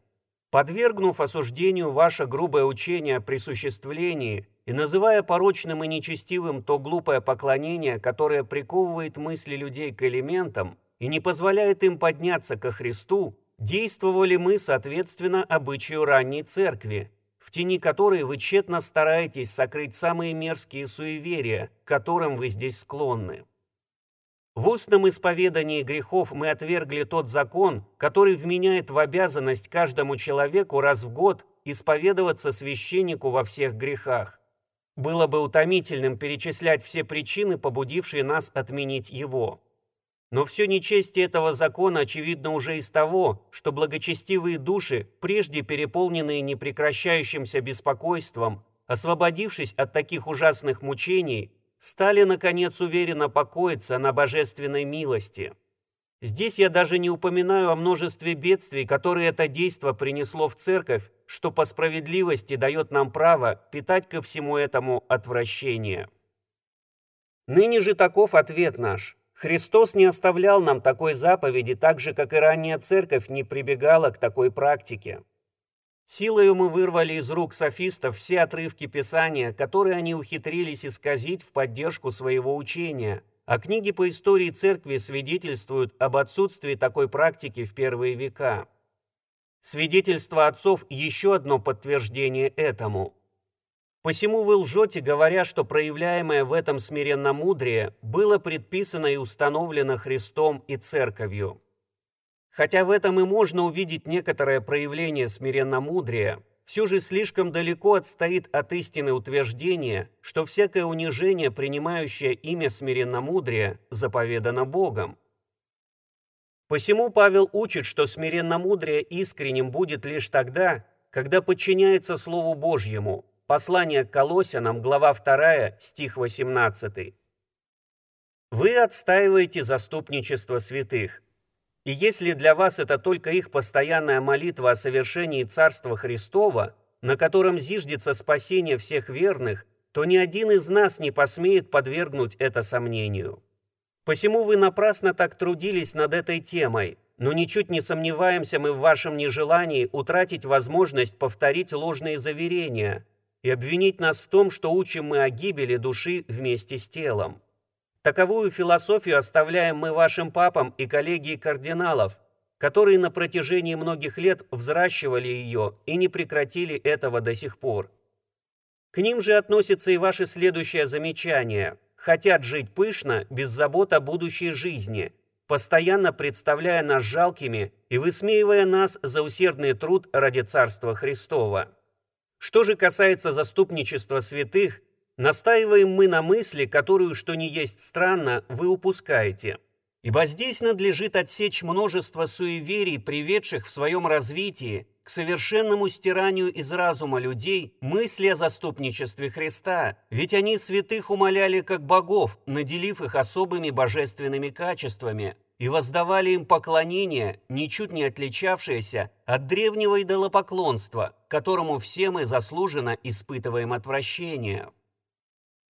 Что же до чистилища, то известно нам, что ранние церкви упоминали мертвых в своих молитвах, но делали это редко и умеренно, произнося всего лишь несколько слов. Если говорить кратко, то это было просто упоминание, в котором не подразумевалось ничего, кроме свидетельства о любви к умершему. Тогда не родился еще тот архитектор, который построил бы это ваше чистилище, который позднее расширил бы его до таких размеров, чтобы стало оно основной опорой вашего царства. Известно же вам самим, какую гидру заблуждений породило это, какие ловкие приемы изобрело суеверие для пользы своей, дабы забавлять себя ими. Известно вам, какому количеству обманов привела жадность, дабы доить людей различных классов, и вы знаете весь вред, причиненный этим благочестию. Ибо не говоря уже о том, во скольких душах впоследствии угасло истинное поклонение – Наихудшим стало то, что, пытаясь без повеления от Бога превзойти друг друга в помощи мертвым, они совершенно оставили благотворительность, столь настоятельно вменяемую им в обязанности. Я не позволю вам, Садолета, приписывая имя церкви к такой мерзости, поручить ее перед законом и справедливостью, и настраивать несведущего против нас, уча, будто мы преисполнены решимости вести войну против церкви. Хотя и признаем мы, что в ранние времена были посеяны семена суеверия, умолившие чистоту Евангелия, все равно известно вам, что не столь уж давно появились или же выросли до столь великого размера эти чудовища нечестивости, с которыми мы воюем. Воистину, атакуя, разбивая, разрушая царство ваше, мы вооружены не только силой Слова Божьего, но также и помощью святых отцов. Дабы полностью обезоружить вас, лишить вас авторитета церкви, который, как щит Аякса, вы постоянно используете в битве с нами, я покажу вам на примерах, насколько сильно отличается жизнь ваша от той святой древности. Мы обвиняем вас в разрушении служения, от которого сохранилось у вас лишь пустое имя. Если говорить о насыщении людей, то даже дети понимают, что епископы и священники – немые изваяния, а люди всех рангов и сословий знают по своему опыту, что единственное занятие их – грабеж и разрушение. Мы возмущены, что в горнице Святой Вечери была учреждена жертва, которая лишает смерть Христову ее благодеяний. Мы противимся отвратительной торговле во время мессы и недовольны тем, что у христиан наполовину похитили вечерю Господню. Яростно выступаем мы против мерзкого поклонения образом. Мы показываем, что таинства искажены множеством нечестивых идей. Мы говорим, что изобретение индульгенции нанесло ужасное оскорбление кресту Христа. Мы оплакиваем то, что человеческими традициями была сокрушена и уничтожена христианская свобода. И с большой тщательностью очищаем мы от таких вредителей, веренные нам Господом Церкви. И если можете, то усовестите нас за тот вред, который нанесли мы католической церкви, осмелившись нарушить ее священные постановления. То, что по всем этим вопросам ранняя церковь на нашей стороне и противостоит вам не меньше нашего, уже настолько очевидно, что вы ничего не достигнете, если будете отрицать это. Далее вы, словно пытаясь смягчить противостояние, утверждаете, что хотя характер ваших действий не отвечает нормам и правилам, это еще не повод для раскола Святой Церкви. Едва ли возможно, чтобы простые люди не отвернулись от вас, когда видят многочисленные примеры жестокости, скупости, невоздержанности, надменности, презрения, похоти и всякого рода порочности, которые ваши сторонники не побоялись открыто обнаруживать. И все же ничто из этого не привело бы нас к тому, что сделали мы по крайней необходимости. И необходимость эта обусловлена тем, что свет божественной истины был погашен, Слово Божье погребено, добродетель Христова осталась в полном забвении, а служение пасторское низложено. Между тем нечестие настолько распространилось повсюду, что почти не осталось ни одного религиозного учения, чистого от примесей, ни одного обряда, не содержащего в себе заблуждений, ни одной части, даже малейшей божественного поклонения, не запятнанной суеверием. И разве те, кто противостоит таким порокам, объявляют войну церкви? Разве они скорее не помогают ей в этой крайней нужде? И все равно вы возводите себе в заслугу то, что по причине своего почитания церкви вы в послушании и смирении воздерживаетесь от того, чтобы своими руками избавиться от всех этих мерзостей. Какое же отношение имеет христианин к всему притворному послушанию, которое, видя пренебрежение Словом Божьим, склоняется к почитанию человеческого тщеславия? Какое он имеет отношение к такому упрямому и неумелому смирению, которое, презирая Божье величие, с почтением смотрит на человека? Покончив с перечислением пустых имен ложной добродетели, лишь покрывающих порог, позвольте во всей полноте открыть саму сущность истинной добродетели. Наше смирение таково, что начало берет от самых низов, выказывает почтение каждому соответственно его званию, воздает наивысшие почести церкви, не забывая при этом, что глава церкви – Христос. Наше послушание таково, что, побуждая человека прислушиваться к старейшинам и властям, проверяет все Словом Божьим. Одним словом, наша церковь такая, которая в первую очередь заботится о том, чтобы в смирении и доброй совести почитать Слово Божье и подчиняться его авторитету.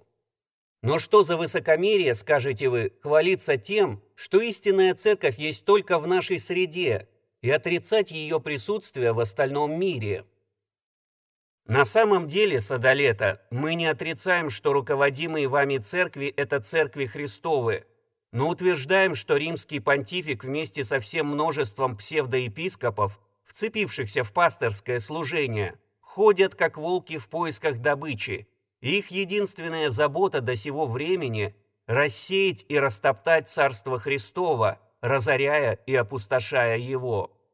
Да и до нас выражали недовольство этим – с какой силой Бернард обрушивает свою критику на Евгения и на всех епископов его времени. И при этом насколько терпимее было то положение церкви по сравнению с нынешним. Ибо беззаконие достигло своего пика, и ныне эти призрачные прилаты, с которыми, как вы утверждаете, церковь стоит или падает, и которые, как утверждаем мы, стали причиной страданий и увечий церкви и привели ее на порог разрушений, не могут далее не нести свои пороки, не излечиться от них.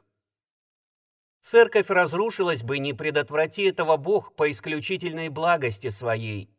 Ибо повсюду, где торжествует тирания римского понтифика, вы с трудом отыщете слабые разбросанные следы полупогребенной церкви. И вы не должны считать это странным, поскольку Павел говорит, что Антихрист воссядет не где-нибудь, а в Божьем святилище – Второе послание фессалоникийцам, глава 2, стих 4. И разве такое увещевание не должно предостерегать нас от уловок и ухищрений, прикрываемых именем церкви? Но каков бы ни был характер этих людей, все равно вы говорите, что написано Все, что они велят вам соблюдать, соблюдайте и делайте. Евангелие от Матфея, глава 23, стих 3. Без сомнения, это так, если они сидят на седалище Моисеевом. Но когда седалища истины они одурманивают людей глупостями, то написано «берегитесь закваски фарисейской». Евангелие от Матфея, глава 16, стих 6. Не мы, садолета, отнимаем у церкви всякое право, которым благость Божья наделила ее и которое оградила различными запретами. Ибо не для того он посылает пастырей, чтобы те безнравственно правили церковью, попирая законы, но для того, чтобы они исполняли определенные обязанности, не приступая их границ. Поэтому и церкви заповедано следить за тем, чтобы утвержденные управлять ею верно, исполняли свое призвание. Первое послание фессалоникийцам, глава 5, стих 21. Первое послание Иоанна, глава 4, стих 1. Но мы можем либо почитать свидетельство Христова неважным, либо почитать нечестивыми малейшие посягательства на авторитет тех, кого Он наделил такими величественными званиями. Это вы заблуждаетесь в том, что Господь, наделив столь сильной властью тех, кого послал Он провозглашать Евангелие, насадил тиранов над своим народом, дабы они управляли им, как заблагорассудится. И заблуждение ваше связано с тем, что вы не желаете поразмыслить о том, что власть их, прежде чем они получили ее, была ограничена. Посему мы признаем, что пастырей церкви надлежит слушать как самого Христа, но они должны быть пастырями, исполняющими служение, веренное им. И служение это, утверждаем мы, дано не для того, чтобы бесстыдно следовать своим собственным предпочтениям и измышлениям, но точно и по доброй совести передавать непреложные истины, полученные из уст Господа. Ибо этим и должно ограничиваться почтение, которое, по слову Христа, необходимо воздавать апостолам, да и Петр не претендовал сам и не позволял проявлять другим никакого иного почтения, кроме как слушать их, как говорящих от Бога. Первое послание Петра, глава 4, стих 11. Павел же превозносит духовную силу, которой был наделен, но с оговоркой, что использовать ее надлежит только для назидания, что не должна она обретать черты господства, и что не должно использовать ее, дабы брать власть над верой. Второе послание к Коринфянам, глава 13, стих 10. И пусть тогда понтифик ваш, если может, хвалится преемственностью от Петра. Даже если он сможет подтвердить свое звание, то обнаружит лишь то, что христиане будут почитать его послушанием до тех пор, пока он сам хранит верность Христу и не отклоняется от чистоты Евангелия. Ибо церковь верных, испытывая вас правилом, которое определяет всю вашу власть, не заставляет вас принимать никакой иной порядок, кроме желаемого для вас Господом. Сей порядок Господь сам установил для верных, и заключается он в следующем. О пророке, выступающем в роли учителя, надлежит судить общине. Первое послание к Коринфянам, глава 14, стих 29. Всякий, освобождающийся от этого правила, прежде должен вычеркнуть имя свое из числа пророков. И здесь мне широко открывается поле для разоблачения вашего невежества – ведь все, что вы позволили верным в вопросах религиозной полемики, это закрыть глаза и всецело подчиниться своим учителям. Но поскольку очевидно, что всякая душа, которая не полагается лишь на Бога, находится в рабстве сатаны, насколько же несчастными должны быть те, кто застрял в таких начатках веры? И здесь мне широко открывается поле для разоблачения вашего невежества. Ведь все, что вы позволили верным в вопросах религиозной полемики, это закрыть глаза и всецело подчиниться своим учителям. Но поскольку очевидно, что всякая душа, которая не полагается лишь на Бога, находится в рабстве сатаны, насколько же несчастными должны быть те, кто застрял в таких начатках веры. Посему я вижу, Садолета, что богословие ваше слишком вяло, как это почти всегда бывает с теми, кто никогда не переживал сильных угрызений совести. Ибо в противном случае вы никогда не поставили бы христианина на такую скользкую, даже грозящую обрывами тропу, на которой он едва ли сможет устоять хоть мгновение, если даже совсем легко подтолкнуть его. Дайте мне, прошу я вас, не просто какого-то безграмотного человека, но даже самого грубого насмешника. И если ему суждено быть частью Божьего стада, то надлежит ему быть подготовленным к той битве, которую Бог уготовил для всех благочестивых. Вооруженный враг совсем близко, готов начать битву. Враг наиболее умелый и неприступный для смертных сил. Чтобы противостоять ему, каким оружием должен быть вооружен этот несчастный человек – чем должен защищаться, дабы его не постигло незамедлительное уничтожение. Павел говорит нам, что единственный меч, которым можно победить врага, это слово Господа, послание к Ефесянам, глава 6, стих 17. И потому душа, лишенная Слова Божьего, безоружная предается сатане на разрушение. Не будет ли тогда первейшей целью врага вырвать меч из руки солдата Христова? И первейший способ, которым враг попытается сделать это, будет таким – вызвать сомнение в том, что слово, на которое опирается человек, есть Слово Божье, а не просто слово человеческое. Что же тогда вы сделаете для этого несчастного? Предложите ли вы ему поискать образованных людей, которым он сможет довериться? Но враг не даст ему и дыхания перевести в этой битве. Ибо как только враг вынудит человека полагаться на других людей, он уже не остановится и постоянно будет наносить удары, пока не подтолкнет несчастного к краю пропасти. Посему либо он будет побежден и отброшен без труда, либо надлежит ему оставить людей и смотреть только на Бога. Нет сомнений, что вера христианская не должна основываться на человеческом свидетельстве, поддерживаться сомнительным мнением или же полагаться на авторитет людей, но должно ей быть запечатленной в сердцах наших рукой живого Бога, дабы никакое заблуждение или ошибка не могли уничтожить ее. Нет ничего от Христа в том, кто не стоит на сем нехитром принципе, что только лишь Бог просвещает разум наш для восприятия Его истины, что только Он Духом Своим Святым запечатлевает ее, истину, в наших сердцах и своим засвидетельствованием истины утверждает наше сознание. Такова есть, если можно сказать так, сия полная и твердая уверенность, открытая нам Павлом, которая не оставляет места для сомнений, так что не только доводы человеческие не заставят имеющего ее колебаться, какой партии присоединиться, но и остается он верен ей, даже если весь мир противостанет ему. Отсюда и происходит то право судить, которое мы приписываем церкви, и желаем мы, чтобы оно осталось невредимым. Ибо как бы мир не изменялся и не спорил о различных мнениях, верная душа не будет столь беспомощной, чтобы не иметь верного пути к спасению.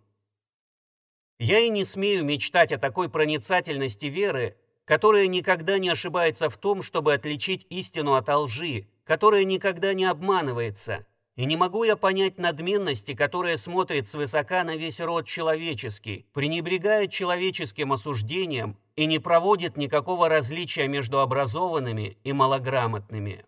Напротив, я признаю, что благочестивые истинно религиозные умы не всегда могут проникнуть во все Божьи тайны, а иногда и не видят очевидных вещей. Господь, без сомнения, делает это, дабы приучить их к скромности и покорности. И опять же, я признаю, что они имеют такое почтение ко всем благочестивым людям, не говоря уже о церкви, что едва ли могут себе позволить отвернуться от любого человека, в котором они открыли истинное знание Христа. Так что иногда они скорее решат промедлить с осуждением, чем поторопиться и, не имея уверенности, выразить несогласие. Я только утверждаю, что пока они держатся Слова Господа, невозможно будет заманить их в ловушку разрушения – а убеждение их в истинности Слова Господа настолько сильно и надежно, что не может быть лишено силы ни людьми, ни ангелами. Я не признаю такую никчемную простоту, характерную, как вы утверждаете, для людей грубых и невежественных, которая только и подчиняет себе мнению людей-ученых. Если только без всяких на то оснований не называть верой любое религиозное убеждение – упрямая и основывающаяся на чем угодно, только не на Боге, то как можно назвать верой такие колебания, которые не только легко вырываются ухищрениями дьявола из человеческого сердца, но и сами собой изменяются с ходом времени, и в будущем им грозит не что иное, как исчезновение. Что касается вашего утверждения, будто нашей единственной целью в избавлении от этого тиранического ига было «не приведи Господь», отвергнуть все мысли о будущей жизни и освободить себя для необузданной распущенности, давайте справедливо сравним наше поведение с вашим. Действительно, мы допускаем многочисленные ошибки, слишком часто мы грешим и падаем. Тем не менее, хотя это будет и не скромно, но зато честно. Позвольте мне похвалиться тем, насколько мы превзошли вас во всяком отношении, не говоря уже о Риме, знаменитом обиталище святости, которое, порвав клочья узы чистой дисциплины и поправ всякую честь, настолько переполнилось всякого рода беззакониями, что едва ли нечто подобное по своей гнусности было ранее. Нам надлежало без сомнения подвергнуть себя таким многочисленным рискам и опасностям, чтобы, наследуя пример церкви, не прибегать к такой степени умеренности. Но нет у нас ни малейшего возражения, что той дисциплине, которая была утверждена ранними канонами, надлежит оставаться действенной и сегодня, быть верно и точно исполняемой. И мы всегда говорили о том, что в том жалком состоянии, в котором церковь находится сегодня, она оказалась благодаря лишь своей слабости к предметам роскоши и выдаче индульгенций. Ибо тело церкви, дабы быть единым, должно связываться воедино дисциплиной, как сухожилиями. Но как у вас соблюдается такая дисциплина, и насколько вы ее желаете? И где те древние каноны, которые, как уздечки, удерживали епископов и пресвитеров ради исполнения ими своих обязанностей? Как избираются ваши епископы? Какие испытания проходят? Какую проверку? Кто заботится о них? Кто предостерегает? Как их рукополагают на служение? В каком порядке? Какова церемония этого? Они лишь приносят официальную присягу, что будут исполнять пасторское служение. Это, несомненно, приводит лишь к еще одному лжесвидетельству, которое добавляется к их беззакониям. И хватаясь за должности в церкви, они наделяются властью, ничем не ограниченной, чувствуют себя свободными делать все в свое удовольствие – и можно сказать, что между пиратами и разбойниками больше справедливости и порядка, больше уважения к закону, нежели во всей вашей партии. Но поскольку в завершении вашего письма был представлен человек, выступающий в нашу защиту, и вы изобразили нас защищающимися в судилище Божьем, я без всяких сомнений приглашаю вас встретиться со мной в таком судилище. Ибо таково наше понимание истинности нашего учения – что придерживающемуся его не надо содрогаться от страха перед небесным судьей, от которого, в чем нет ни малейшего у нас сомнения, сие учение и произошло. Он не будет предаваться тому легкомыслию, которым вам угодно, совсем не к месту, веселить себя. Что может быть более неуместным, чем, придя в Божье присутствие, выдумывать всевозможные глупости и выстраивать против нас абсурдную защиту, которую ждет незамедлительное поражение. Но благочестивые умы, размышляющие о дне суда, не будут предаваться насмешничеству на эту тему. Поэтому, отложив всякие фривольности, давайте подумаем о том дне, в ожидании которого человеческий ум всегда должен пребывать в готовности. И давайте же помнить, что хотя все верные желают этого дня, все же безбожников, нечестивых а также презирающих Бога, день этот должен приводить в смятение. Давайте обратим слух наш к звукам труб, которые услышаны будут даже мертвыми в могилах. Давайте направим наши мысли и разум к такому судье, который одним лишь сиянием своего лица раскроет все обманы, откроет все тайны человеческого сердца, а дыханием своим поразит нечестивых. Подумайте же ныне, какой серьезный ответ вы должны будете дать за себя и за своих сторонников. Мы не будем испытывать затруднения в том, чтобы защитить себя, поскольку истина Божья на нашей стороне. Я говорю не о нас как отдельных личностях. Наша личная безопасность не в самооправдании. а в смиренном исповедании и просительной мольбе. Я говорю о нашем служении, и нет никого среди нас, кто не мог бы сказать следующее. «О Господь, истинно испытал я, как тяжело и горестно было выносить обвинения людей, изводивших меня на земле. Но с той же уверенностью, с которой я тогда взывал к Твоему суду, сейчас я предстаю пред Тобой, ибо знаю, что на Твоем суде всегда царствует истина, та истина, благодаря уверенности в которой я отважился на то, что сделал в Твоей церкви, и благодаря помощи которой смог достичь всего, чего достиг в этом. Они обвинили меня в двух из наихудших преступлений – ереси и расколе. И ересь была в том, что я осмелился противостоять против догм, выдуманных ими. Но что я мог сделать? Из твоих уст я услышал, что нет другого света истины, который направил бы наши души на путь жизни, кроме того, что был зажжен Словом Твоим. Услышал я, что любые домыслы человеческого сердца о Твоем величии, о поклонении Твоей божественности и о тайнах Твоей религии – все это суета. Услышал я, что утверждение ими в церкви учений, порожденных человеческим разумом, вместо Твоего слова, есть кощунственная наглость. Но когда обратил я глаза свои к людям, то увидел преобладание совсем других принципов, те, которых считали руководителями веры никогда не понимали твоего слова и не весьма пеклись о нем. Они лишь запутывали несчастных людей странными учениями и вводили их в заблуждение всевозможными глупостями. А среди самих людей наивысшим поклонением Слову Твоему было преклонение перед Ним на расстоянии, как перед чем-то недоступным, и воздержание от Его исследования.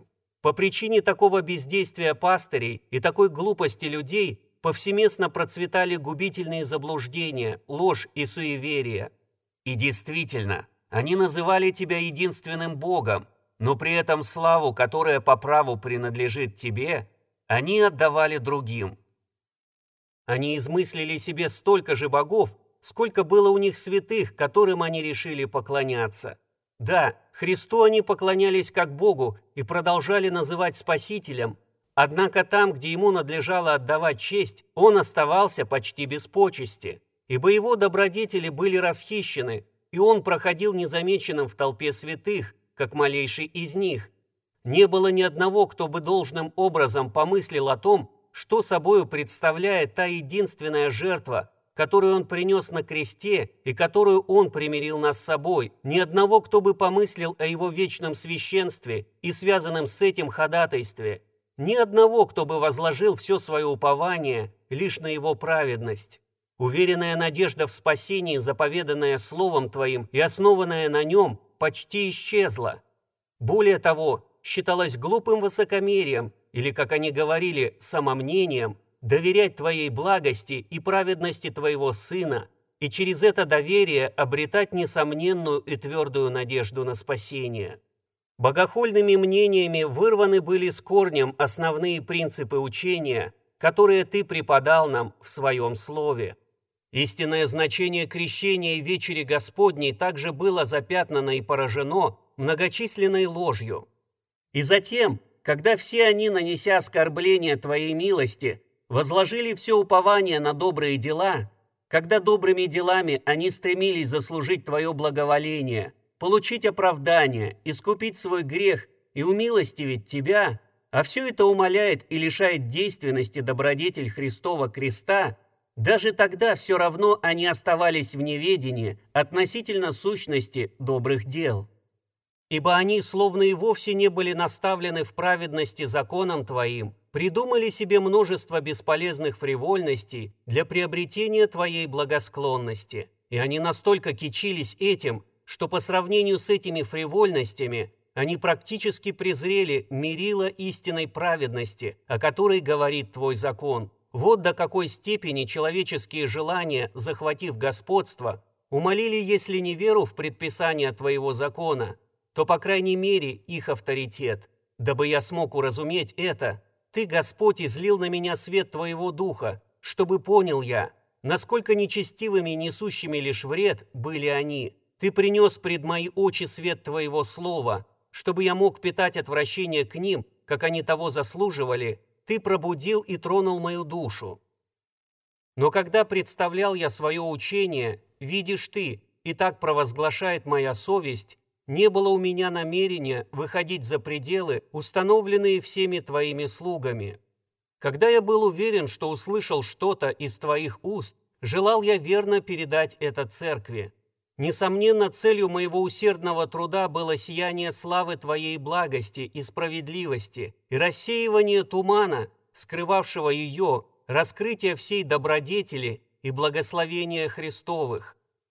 Ибо я полагал, что было бы нечестием оставить во тьме то, для размышления о чем мы были рождены. Также я думал, что истины, величие которых не может выразить ни один язык, не должны провозглашаться искаженно – я без колебаний сосредотачивался на тех темах, от которых зависит спасение моих слушателей, ибо не может обманывать слово провозглашающее.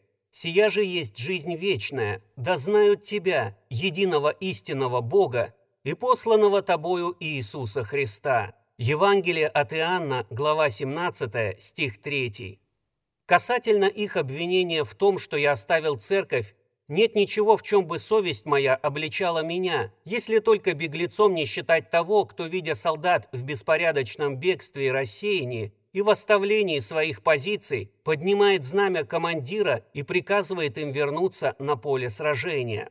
Ибо, Господи, все Твои слуги были рассеяны, так что не было у них никакой возможности услышать приказ, но они почти забыли своего руководителя и свое служение, и свою военную присягу, а чтобы собрать их вместе, когда они были в таком рассеянии, я поднял не чуждое знамя, но благородное знамя Твое, за которым мы должны следовать, если хотим быть причислены к народу Твоему».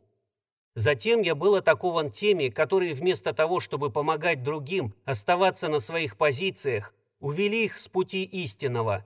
И когда я решил не хранить молчания, они с жестокостью противостали мне. И привело это к печальной суете и суматохе, вспыхнула полемика, за которой последовал раскол. На ком лежит такая вина, тебе решать, о Господь. Всегда словами и делами я подтверждал, как сильно был я за единство. Однако я выступаю за такое единство церкви, которое должно начинаться и завершаться в тебе. Ибо когда ты заповедовал нам мир и согласие, то показывал, что они могут зиждиться только на тебе – но если бы желал я быть в мире с теми, кто называет себя главою церкви и столпами веры, то для этого пришлось бы мне отказаться от истины Твоей. Я верил, что готов претерпеть все, что угодно, но не склониться к такому бесчестному соглашению. Ибо сам помазанник провозгласил, что небо и земля прейдут, а Слово Твое будет пребывать вечно. Евангелие от Матфея, глава 24, стих 35. Я не считал, что отступил от твоей церкви только потому, что воевал с этими вождями. Ибо ты предостерег меня через сына твоего и апостолов, что главенствующее место будет занято людьми, с которыми я никоим образом не должен искать согласия. Не о чуждых людях, но о тех, которые должны пасти овец своих, говорил Христос, что они придут, как лютые волки и лжепророки, а также предупредил остерегаться их. Должен ли я помогать тем, которых Христос предписал мне остерегаться? И апостолы говорили о том, что у церкви твоей не будет более смертельного врага, чем те, которые утаили себя, прикрывшись служением пасторским. Евангелие от Матфея, глава 7, стих 15. Деяния, глава 20, стих 29. Второе послание Петра, глава 2, стих 1. Первое послание Иоанна, глава 2, стих 18. И почему должен я сомневаться в том, чтобы отделиться от тех людей, которых меня предупреждали остерегаться как врагов? Перед моими глазами были примеры твоих пророков, имевших подобные разногласия со священниками и пророками их дней, хотя те, несомненно, были руководителями церкви среди израильского народа. Но пророков твоих не называют раскольниками, ибо, желая возродить религию, пришедшую в упадок, они не отказались от своих намерений, несмотря на неистовое противостояние. И они пребывали в единстве церкви, хотя подвергались проклятиям нечестивых священников и считались недостойными пребывать среди людей, тем паче среди святых. Утвержденный их примером, я упорно продолжал свое дело. Вину мне поставили бегство, самовольное оставление церкви, мне угрожали. Однако сие меня никоим образом не отпугивало, не ослабляло моего упорства и смелости противостоять тем, кто под видом пастырей изнурял твою церковь более чем нечестивой тиранией. Совесть моя говорила мне, каким сильным было мое стремление к единству церкви, если только оно скрепляется твоей истиной. И поскольку я не был причиной дальнейших волнений, нет оснований для того, чтобы их вменять мне в вину. Ты, Господь, знаешь, а также и деяния мои свидетельствовали людям, что единственное, о чем я просил, дабы все споры разрешены были через Слово Твое, и таким образом обе стороны могли объединиться для установления Твоего Царства. И я не противился тому, чтобы мир в церкви был восстановлен даже ценой моей головы, ежели было бы установлено, что это я внес ненужное смятение. А что же наши противники? Разве они тотчас же, как безумцы, не взялись за огонь, меч и виселицы? Разве они не решили, что их безопасность отныне может поддерживаться единственно оружием и жестокостью? Разве они не подстрекали всех к ярости? Разве они не отвергли все пути примирения? И это привело к тому, что вопрос, который можно было бы разрешить дружелюбно, перерос в такое соперничество – но хотя в таком замешательстве людские мнения и были различными, я свободен от всякого страха сейчас, когда мы предстоим пред Твоим судом, где справедливость и истина не могут не быть на стороне невинных. Таково садолето наше моление, вовсе не похожее на фантазии, придуманные вами для отягощения нашего дела, и совершенная истинность его известна всем людям даже сейчас – а в последнее время будет провозглашена всему творению. И те, кто был наставлен нашим учением и поддерживал нас, будут знать, что им говорить в свое оправдание, поскольку каждый из них будет готов к защите. Господь, я, как был научен еще с детского возраста, всегда исповедовал христианскую веру. Но поначалу не было у меня никакой иной причины для веры моей, кроме причин тогда преобладавших. Слово Твое, которое должно быть светильником для всего народа Твоего, было отнято или, по крайней мере, сокрыто от нас. И чтобы мы не стремились к большему свету, нашему разуму была привита мысль, что исследование сокрытой божественной философии было поручено лишь немногим, с которыми другие могли советоваться, как с оракулами, и что наивысшее знание, которое приличествует плебейским умам, это подчинение себя послушанию церкви. Начальные знания, в которых я был наставлен, были таковыми, что не могли надлежащим образом подготовить меня к истинному поклонению Твоей божественности. Они не выстлали предо мною путь уверенности во спасении, равно как и не подготовили меня к исполнению обязанностей христианской жизни. Да, я научился поклоняться только Тебе одному, как моему Богу, но поскольку истинный путь поклонения был неизвестен мне, споткнулся я у самого порога. Я верил, как был научен, что смертью сына твоего искуплен я от вечной смерти. Но то искупление, о котором я помышлял, было недостижимым для меня. Я ожидал будущего воскресения, но ненавидел мысль об этом, ибо представлялось мне это ужаснейшим событием. И чувство это овладело не только мною, но происходило от учения, которое тогда повсеместно излагали людям христианские учители. Да, они проповедовали твое милосердие, но ограничивали его теми, кто должен был заслужить его. Помимо этого, примирение такое они связывали с праведностью по делам, так что только тот якобы получает милость твою, кто примиряется с тобой посредством дел. Между тем они не утаивали того факта, что мы суть жалкие грешники, что мы часто терпим неудачи из-за немощи нашей плоти, и поэтому надлежит милости Твоей быть общим пристанищем спасения для всех. Но способ приобретения спасения, на который они указывали, это искупление грехов пред Тобою. А само искупление в том состояло, чтобы прежде всего исповедать все грехи священнику и молить о прощении и отпущении грехов. Далее добрыми делами изгладить наши плохие деяния из Твоей памяти. И, наконец, чтобы окончательно выполнить все, чего от нас требуют, надлежало нам добавить к всему пожертвования и акты покаяния. А поскольку они представляли тебя строгим судьей и взыскательным мстителем за несправедливость, показали они и то, насколько устрашающим должно быть твое присутствие. Посему они просили нас обращаться сначала к святым, чтобы по заступничеству их Твое величие поддалось уговорам и было благосклонно к нам. Однако, совершив все это, я не нашел успокоения и был слишком далек от истинного спокойствия совести. Ибо когда я погружался в себя или возносил разум свой к тебе, непомерный ужас охватывал меня, ужас, от которого ни пожертвования, ни акты покаяния не могли меня избавить.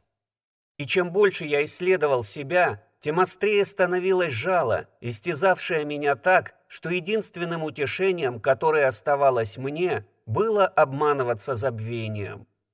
И все равно, не имея ничего лучшего, я продолжал оставаться на том пути, на который встал, когда подумать только, зародилась другая форма учения, которая не уводила нас от христианского вероисповедания, но возвращала его к первоисточнику и словно очищала от чуждого и восстанавливала его первоначальную чистоту. Возмущенный такой новизной, я лишь неохотно прислушивался к этому учению и сначала должен признать сильно и страстно противостоял ему, ибо таково есть упорство или бесстыдство, с коими людям свойственно настаивать на пути, на который они однажды встали. Много трудов потребовалось мне, чтобы признать, что всю свою жизнь пребывал я в невежестве и заблуждении. Одно в особенности привело меня к неприятию этих новых учителей, а именно мое почитание церкви. Но как только я обратил к ним свой слух и позволил себе быть научаемым, я понял, что безосновательным был мой страх умолить величие церкви. Ибо они напомнили мне, насколько велико различие между расколом церкви и стремлением исправить те ошибки, которыми она была заражена. Они благородно говорили о церкви, и выявляли величайшее желание содействовать ее единству. И чтобы все не выглядело так, будто они играли понятием «церковь», они показали, что не было ничего нового в том, что антихристы занимают место пастыря. Они приводили множество примеров, которые свидетельствовали о том, что целью их было назидание церкви, и что делали они то же, что и служители Христовы, которых мы сами относим к числу святых. Дабы иметь больше свободы в выступлениях против римского понтифика, которого люди почитали наместником Христа, преемником Петра и главой церкви, они прибегали к таким оправданиям. Подобные титулы по своей сути пусты, и глаза благочестивых людей не должны быть настолько ослеплены ими, чтобы не отважиться смотреть на них и видеть действительность. Папа вознесся до такого высокого положения тогда, когда мир был погружен в невежество и праздность, будто в глубокий сон, и он не был ни назначен главою церкви Словом Божьим, не посвящен так, как того требуют законы церкви. Напротив, он избрал сам себя по своей же собственной воле. Более того, тиранию, которую он развязал против Божьего народа, не должно было терпеть, если мы желали сохранить Царство Христа между нами. И у них не было недостатка в самых сильных доводах, дабы отстоять свои положения. Прежде они опровергли все то, что обычно приводилось для утверждения превосходства папы. Убрав все эти подпорки по Слову Божьему, они повергли его с горделивых высот и смогли ясно показать как образованным, так и людям простым, что с появлением папского примата истинный порядок церкви исчез. Ключами, на которых строилась дисциплина в церкви, пользовались скорее во вред. Христианская свобода пала, Царство Христово повержено. Более того, дабы затронуть мою совесть, сказали они, что я не могу спокойно попустительствовать всему этому так, будто все сие меня не касается, что так далек ты от покровительства любой сознательной ошибки, что даже тот, кто был совращен с пути истинного простым невежеством, не заблуждается безнаказанно. Это они доказали словами твоего сына. А если слепой ведет слепого, то оба упадут в яму. Евангелие от Матфея, глава 15, стих 14. После этого разум мой готов был внимать, и будто свет пролился на меня. Пришло ко мне осознание, в каком же заблуждении я погряз, и насколько поддался я осквернению и загрязнению. Будучи безмерно обеспокоен своим жалким состоянием, а еще более тем, что угрожало мне в будущем, вечную смертью, я из чувства долга сделал своей первоочередной целью ступить на твой путь, подвергая осуждению свою прошлую жизнь, не без стенаний и слез. И сейчас, о Господь, что же еще остается такому жалкому человеку, как я, кроме как вместо самооправданий убедительно молить Тебя о том, чтобы не судил по заслугам то ужасное оставление Твоего слова, от которого Ты, наконец, избавил меня по Своей чудесной милости. Ныне же, Садолета, если желаете, Сравните эту мольбу с той, что вы вложили в уста своего плебея. Кальвин имеет в виду выдуманного садолета человека, выступающего в защиту реформаторов. Смотрите выше. Примечание переводчика. Будет странно, ежели вы начнете сомневаться в том, какой из сих отдать предпочтение. Ибо на волоске висит безопасность того человека, оправдание которого сводится лишь к тому, что он постоянно оставался верным религии, которая была передана ему праотцами. Ведь в таком случае иудеи, и мусульмане, и сарацины смогли бы избежать Божьего суда. Так оставим пустые препирательства на судилище, которое состоится не для того, чтобы одобрить авторитет человека, а для того, чтобы осудить всю плотскую суету и ложь и оправдать только Божью истину. Если бы я был расположен спорить с вами по пустякам, то в каком свете выставил бы я даже самого известного из ваших теологов, не говоря уже о папе или кардинале, или любом преподобном прилате из вашей клики. И вы хорошо знаете, в каких красках можно было бы описать нравы почти любого из них, даже не прибегая к изобретательности. Дабы осудить его, мне не надо было бы выдвигать сомнительные предположения против него – или изобретать ложные обвинения. Достаточно было бы уже тех доводов, справедливость которых несомненна. Но дабы не показалось, что я делаю то же, в чем обвиняю вас, я отказываюсь от этого.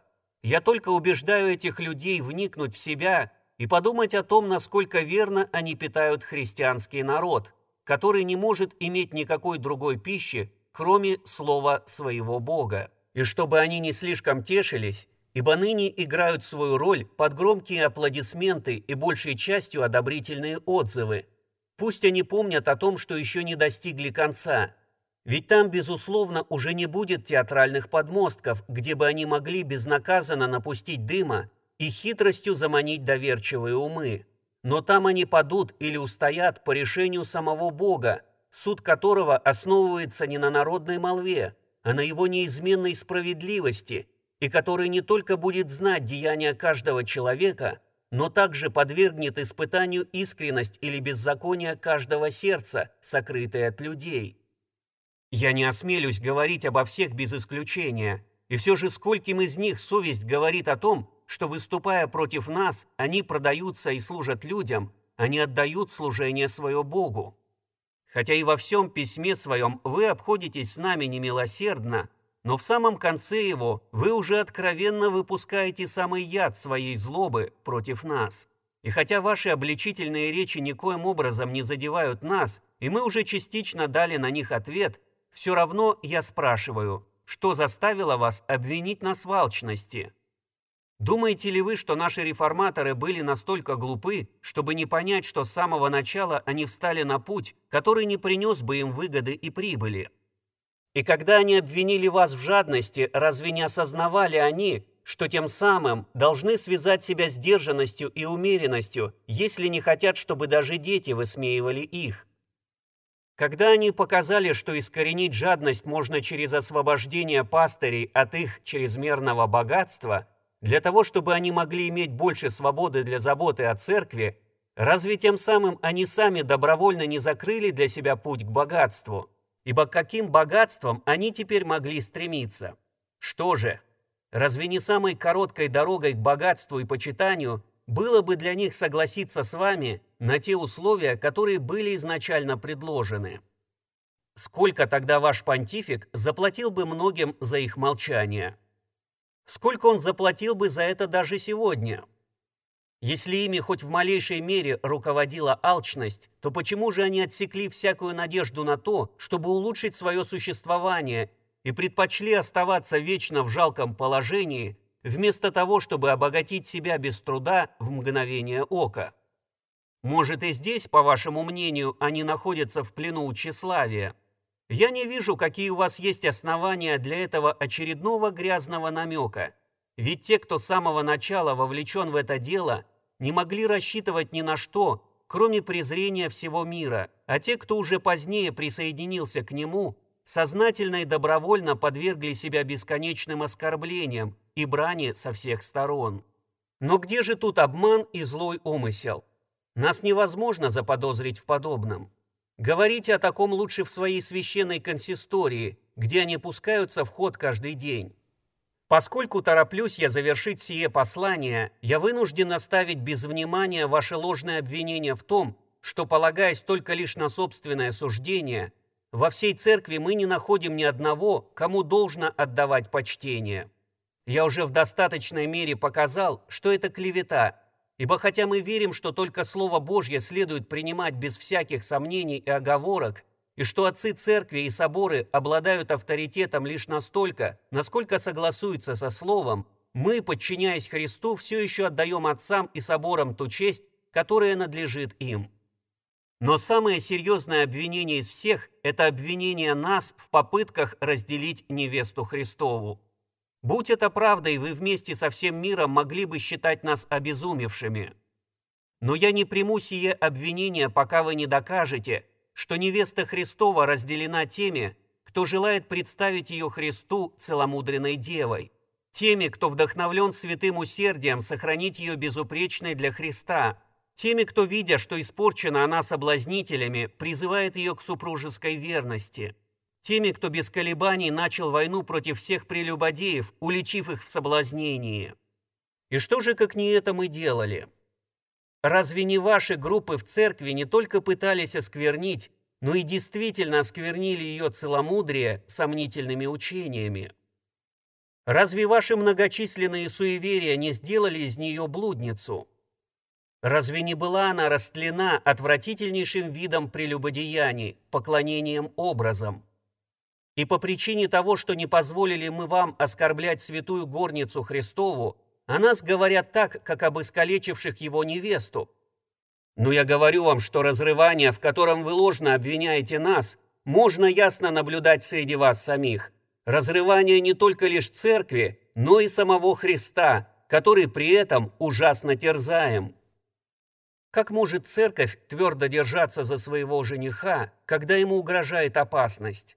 Ибо где надежность Христова, когда слава Его справедливости и святость и мудрость перенесены в другое место? Однако кажется, что прежде чем мы вызвали раздор, царило спокойствие и совершенный мир. Еще бы, среди пастырей, а также среди обычных людей, бездействие и леность привели к отсутствию каких-либо споров и разногласий относительно религии. Но в школах с какой охотой там пререкались софисты? Посему вы не можете отнести к своим заслугам сохранение спокойствия в царстве, когда единственной причиной такого спокойствия было молчание Христа. Я признаю, возрождение Евангелия принесло серьезные диспуты туда, где прежде царило молчание – Однако сие несправедливо приписывается нашим реформаторам, которые действиями своими не желали ничего, кроме того, чтобы религия была возрождена, а церкви, разбросанные и рассеянные, собрались вместе в истинном единстве. И если даже говорить не о прошлом, а о настоящем, то на какие жертвы они не были готовы пойти, лишь бы обеспечить мир для церквей. но противостояние ваше сделало тщетными все их усилия. Ибо если они со своей стороны желают мира, вместе с которым Царство Христово могло бы процветать, а вы со своей стороны полагаете, что все приобретенное для Христа потеряно для вас, то нет ничего удивительного в вашем неистовом сопротивлении. И вы обладаете талантами, благодаря которым в один день можете не спровергнуть все то, что делали они для славы Христовой многие месяцы.